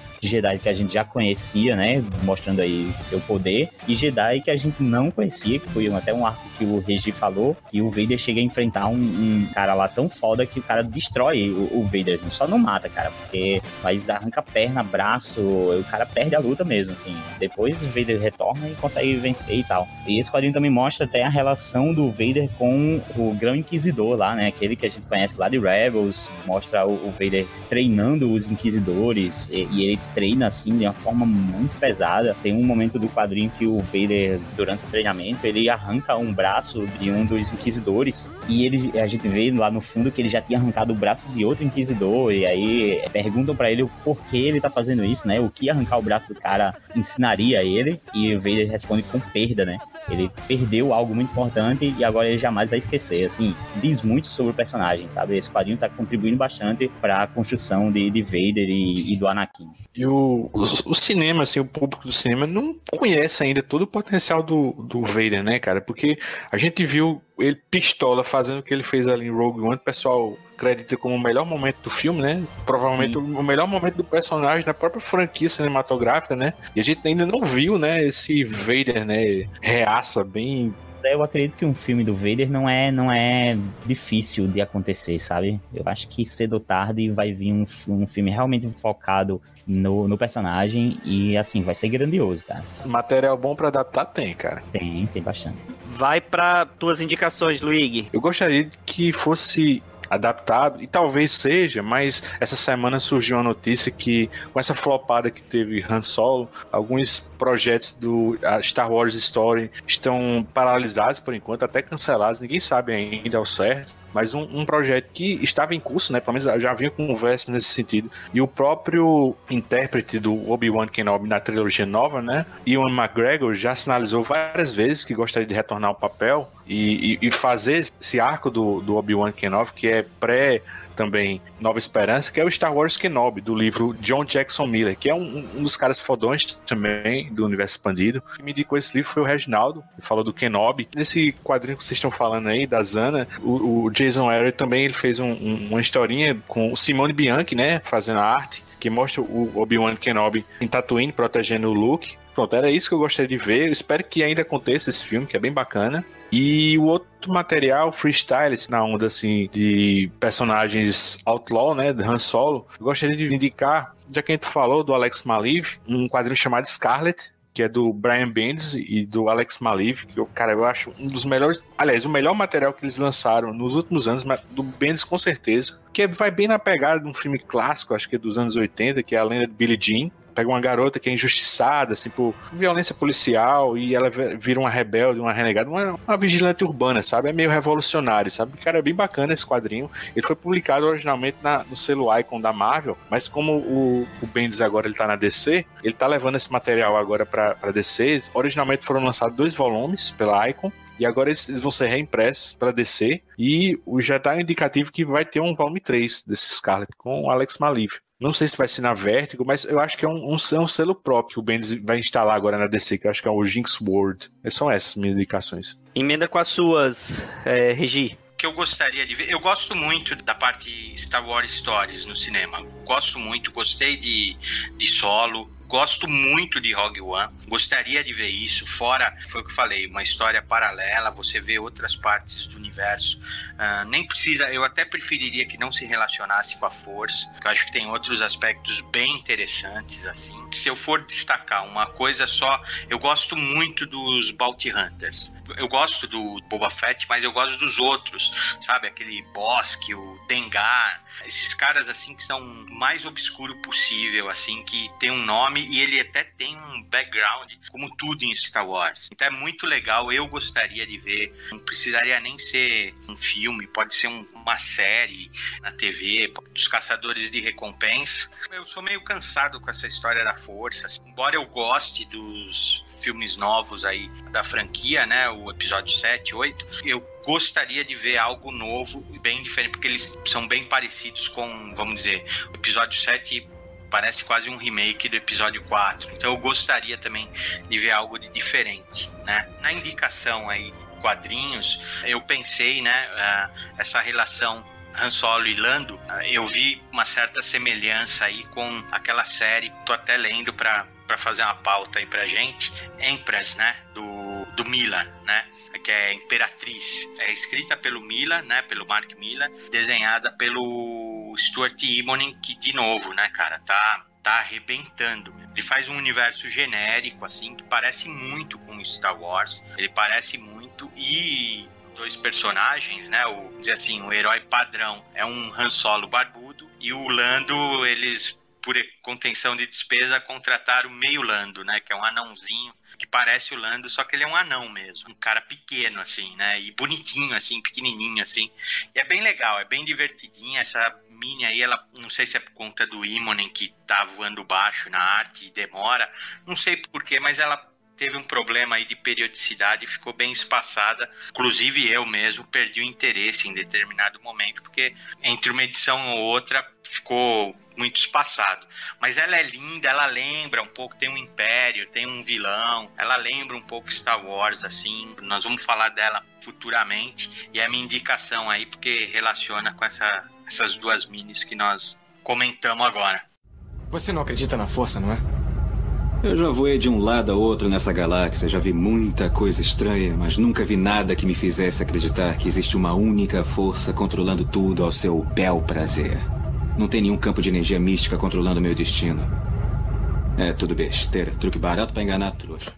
Eu, não, eu realmente não tenho, não sei de nenhum personagem assim que eu gostaria de ver num, num filme solo. Se eu, se eu indicar que o Jar Jar Binks vão me bater na rua, mas eu não quero fazer isso. Então eu vou só no quadrinho e eu queria indicar um quadrinho do Charles Soule, que é o Demolidor dele, que ele pegou lá uma bucha de uma fase excelente do, do Mark Wade. Ele assumiu ali, trouxe uma, uma dinâmica até um pouco diferente, quer dizer, bem diferente do que o Mark Wade estava fazendo, tentou trazer ele de volta para aquela coisa mais escura do Demolidor, até mudou o uniforme dele, voltou com aquele uniforme negro, né, parecido com aquela armadura que ele usava lá nos anos 90. Saiu aqui pela Panini na dando continuidade nos encadernados. Aqui na Panini saiu a partir da edição 12 dos encadernados, né? Já tem, o último que saiu foi o 15, então tem bastante material dele, do Charles Soule no Demolidor, que você pode ir atrás. E, e aí é essa a minha indicação. Então chegamos ao final do podcast. Eu quero muito agradecer a presença aqui do, do Nick. Nick, faça aí seu jabá, fale pra gente quando volta o Capa Variante, fale dos outros podcasts que você participa, dê aí seu espaço e ah, eu quero agradecer mais uma vez a sua presença aqui com a gente. Então, pessoal, muito obrigado, primeiramente, muito obrigado pelo convite, né? Quiser chamar mais vezes, estou aí. Só para falar Star Wars, estou aí. Então, a gente tem o, o Capa Variante, né? Que é um pouco complicado devido à edição e o nosso tempo e tudo mais. Quem estava editando o podcast era apenas o Gob, mas prestes a começar a editar também e a gente retorna aí mais uma vez, porque a gente já teve um hiato já, então realmente fica difícil para quem acompanhava a gente botar fé, mas vai voltar, viu? A gente também, pronto, no Capa Variante a gente fala de quadrinhos em geral, alguns dizem que só Marvel, mas é em geral. E... Não, é, é Marvel, vocês são, eu, eu tenho certeza que vocês pararam de fazer porque deixou de cair o cheque da Marvel. É, é o é podcast Marvete, a gente sabe disso. É, pois é. E a gente também tem o podcast do CaminoCast, né? Que é lá do site Cast Wars, e lá a gente fala exclusivamente de Star Wars, assim, é um podcast só pra gente falar de Star Wars mesmo. É, na verdade, a gente começou lá, eu e o Gob, a gente começou fazendo esse podcast e depois a gente meio que abriu esse spin-off, assim, pra falar de quadrinhos que a gente lê, sabe? Mas, se quiser acompanhar, tá lá, a gente sempre fala, a gente já falou, a gente já falou, inclusive, tem um episódio sobre o só sobre a HQ do Lando, tem um episódio só sobre a HQ do Han Solo. Aí tem episódio de, de tudo do universo expandido, dos filmes e tá tudo lá. Beleza, valeu, valeu, Nick. Pode ter certeza que você participará aqui mais vezes do Sete Jagunços. O, o Gob também era para estar aqui, mas por problemas técnicos ele não pôde participar. E pode ter certeza que teremos outras oportunidades, mas provavelmente na próxima vez que vocês vierem aqui vai ser para falar de alguma HQ da DC, que eu quero Ah. ver se você Eu acho, eu acho que nesse dia vai ficar um pouco difícil. Então é isso, valeu Luigi, valeu Regi. Valeu aí, Valeu, valeu. valeu. Valeu pessoal, até a próxima edição do Sete Jagunços. Um grande abraço e tchau.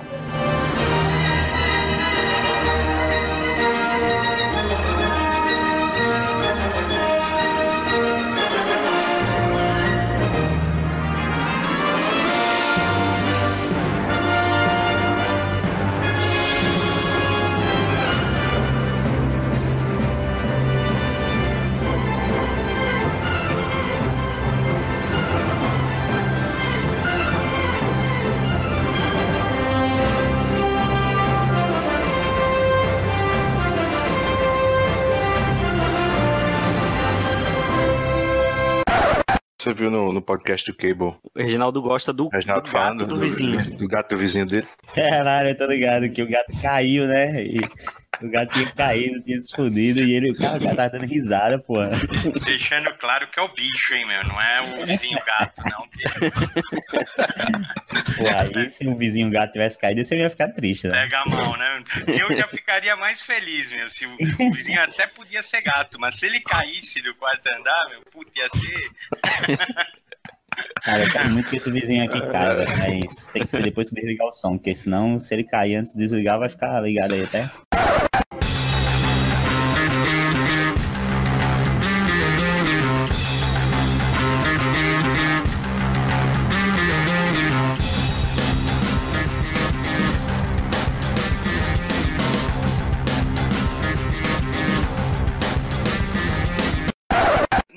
Olha, cara, você me deixou confuso, meu, assim. Não sei o que dizer. Caraca, eu, go- eu acho que eu gosto mais da Millennium Falcon. Marcos, sabe o que, é que- sabe o que, é que ele tá pensando, Marcos? Quebrou o Regi, hein?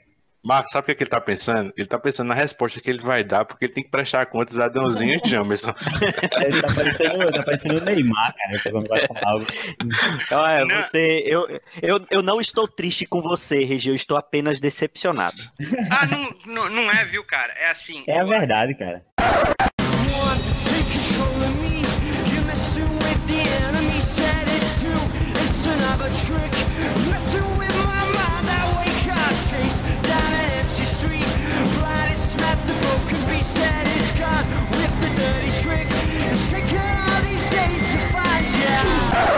Tô devolvendo minha carteirinha de. É, devolve a tua carteirinha de, De track. track, o, né? o, o Jamerson acabou de tirar você do, do testamento Não, dele. não, você quer saber, meu? O Jamerson é o mais, sabe? O Jamerson é o Dwight, assim, meu, é o mais obscuro possível, assim. Ele ia falar de Firefly ou alguma coisa de aquela série do, do Straczynski, sabe, meu?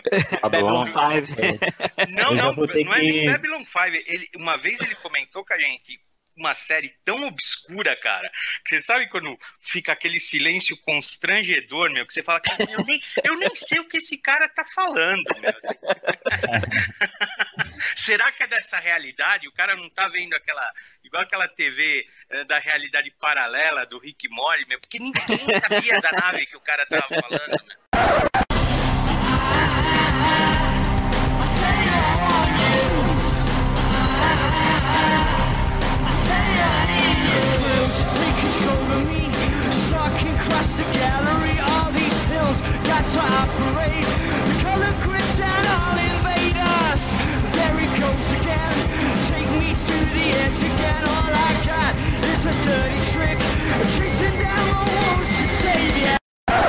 É, me foda isso aí. Eu ia botar, botar ele na fogueira, né? Isso aí. É, é muito de nerd, juntar- né, Nick? É. É, muito, muito outro nível aí. Eu É até falei muito com, nerd, meu. eu falei com o Bob ontem à noite, aí eu disse, cara, você olhou a pauta? Aí ele, é, ainda não, porque Aí eu, olhe e pesquise, tem umas paradas mais técnicas, tá ligado? Não, o bicho, o bicho aqui no, no Nós Mutantes, eles falam de jogo de cartas, os cabas zoando os bichos, sabe? Negócio de, de RPG, essas coisas. Aí eu Ah, mas ele falou de aí. Magic, né? Ele não falou Foi. de sa sa sa Foi, foi, Sabag, acho né? que ele falou Não, ele, do- ele falou de um jogo, de um jogo de Star Wars, um jogo de carta de Star Wars. Star Wars, Star é, Wars. Star Wars Destiny, eu acho. É, foi, É, foi isso mesmo. É, Ele, era o que ele tava jogando. Mas ele desenrolava, ele participou desse da gente com do Novos Mutantes sem ter lido a mini que, que a gente colocou, então ele, ele tirava de letra. Nossa, mas, o Gob é muito canastrão, velho. É isso aí. Ele, ele vai, cara, ele já fez podcast comigo, tipo, ele não, ele não leu o quadrinho da, da Thor, né? Da poderosa Ah. Thor. E, cara, altas coisas que a gente falava sobre a Thor, ele entrava assim. Aí eu, caralho, vai, fecha esse, esse site que você tá olhando isso aí que não tem condição, você não leu o quadrinho, caralho.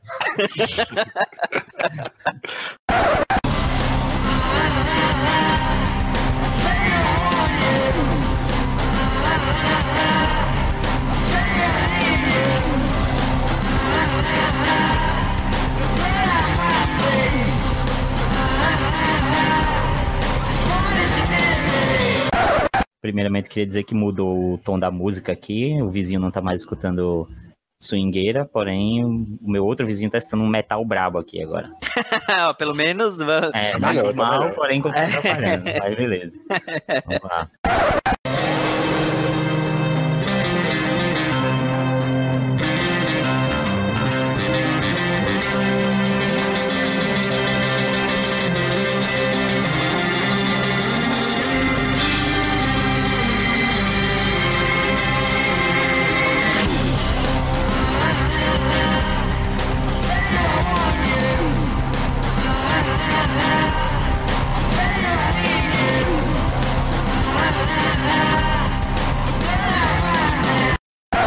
Eu não pensei não, porque, como eu falei, não, não é muito minha praia, então nem, nem vou arriscar.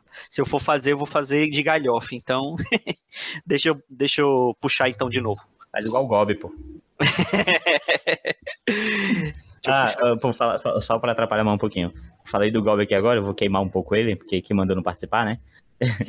pra você ter ideia, a gente gravou outro podcast. Eu- Lá quando saiu ainda esse quadrinho do Lando, eu tava até reouvindo ele agora, o podcast que eu e ele gravamos lá no CaminoCast. Tava reouvindo agora. E o Gob é tão canastrão que quando chegou no momento que a gente falou da Shanat Shah, ele falou: peraí, a Shanat é uma mulher? A gente, porra, tu não leu esse caralho, velho. Olha aí, má- máscaras estão caindo. Eita, os, os bloopers vão ser recheados, viu? Esse foi mais um Sete Jagunços, o podcast de quadrinhos que comenta as HQs que ninguém está comentando.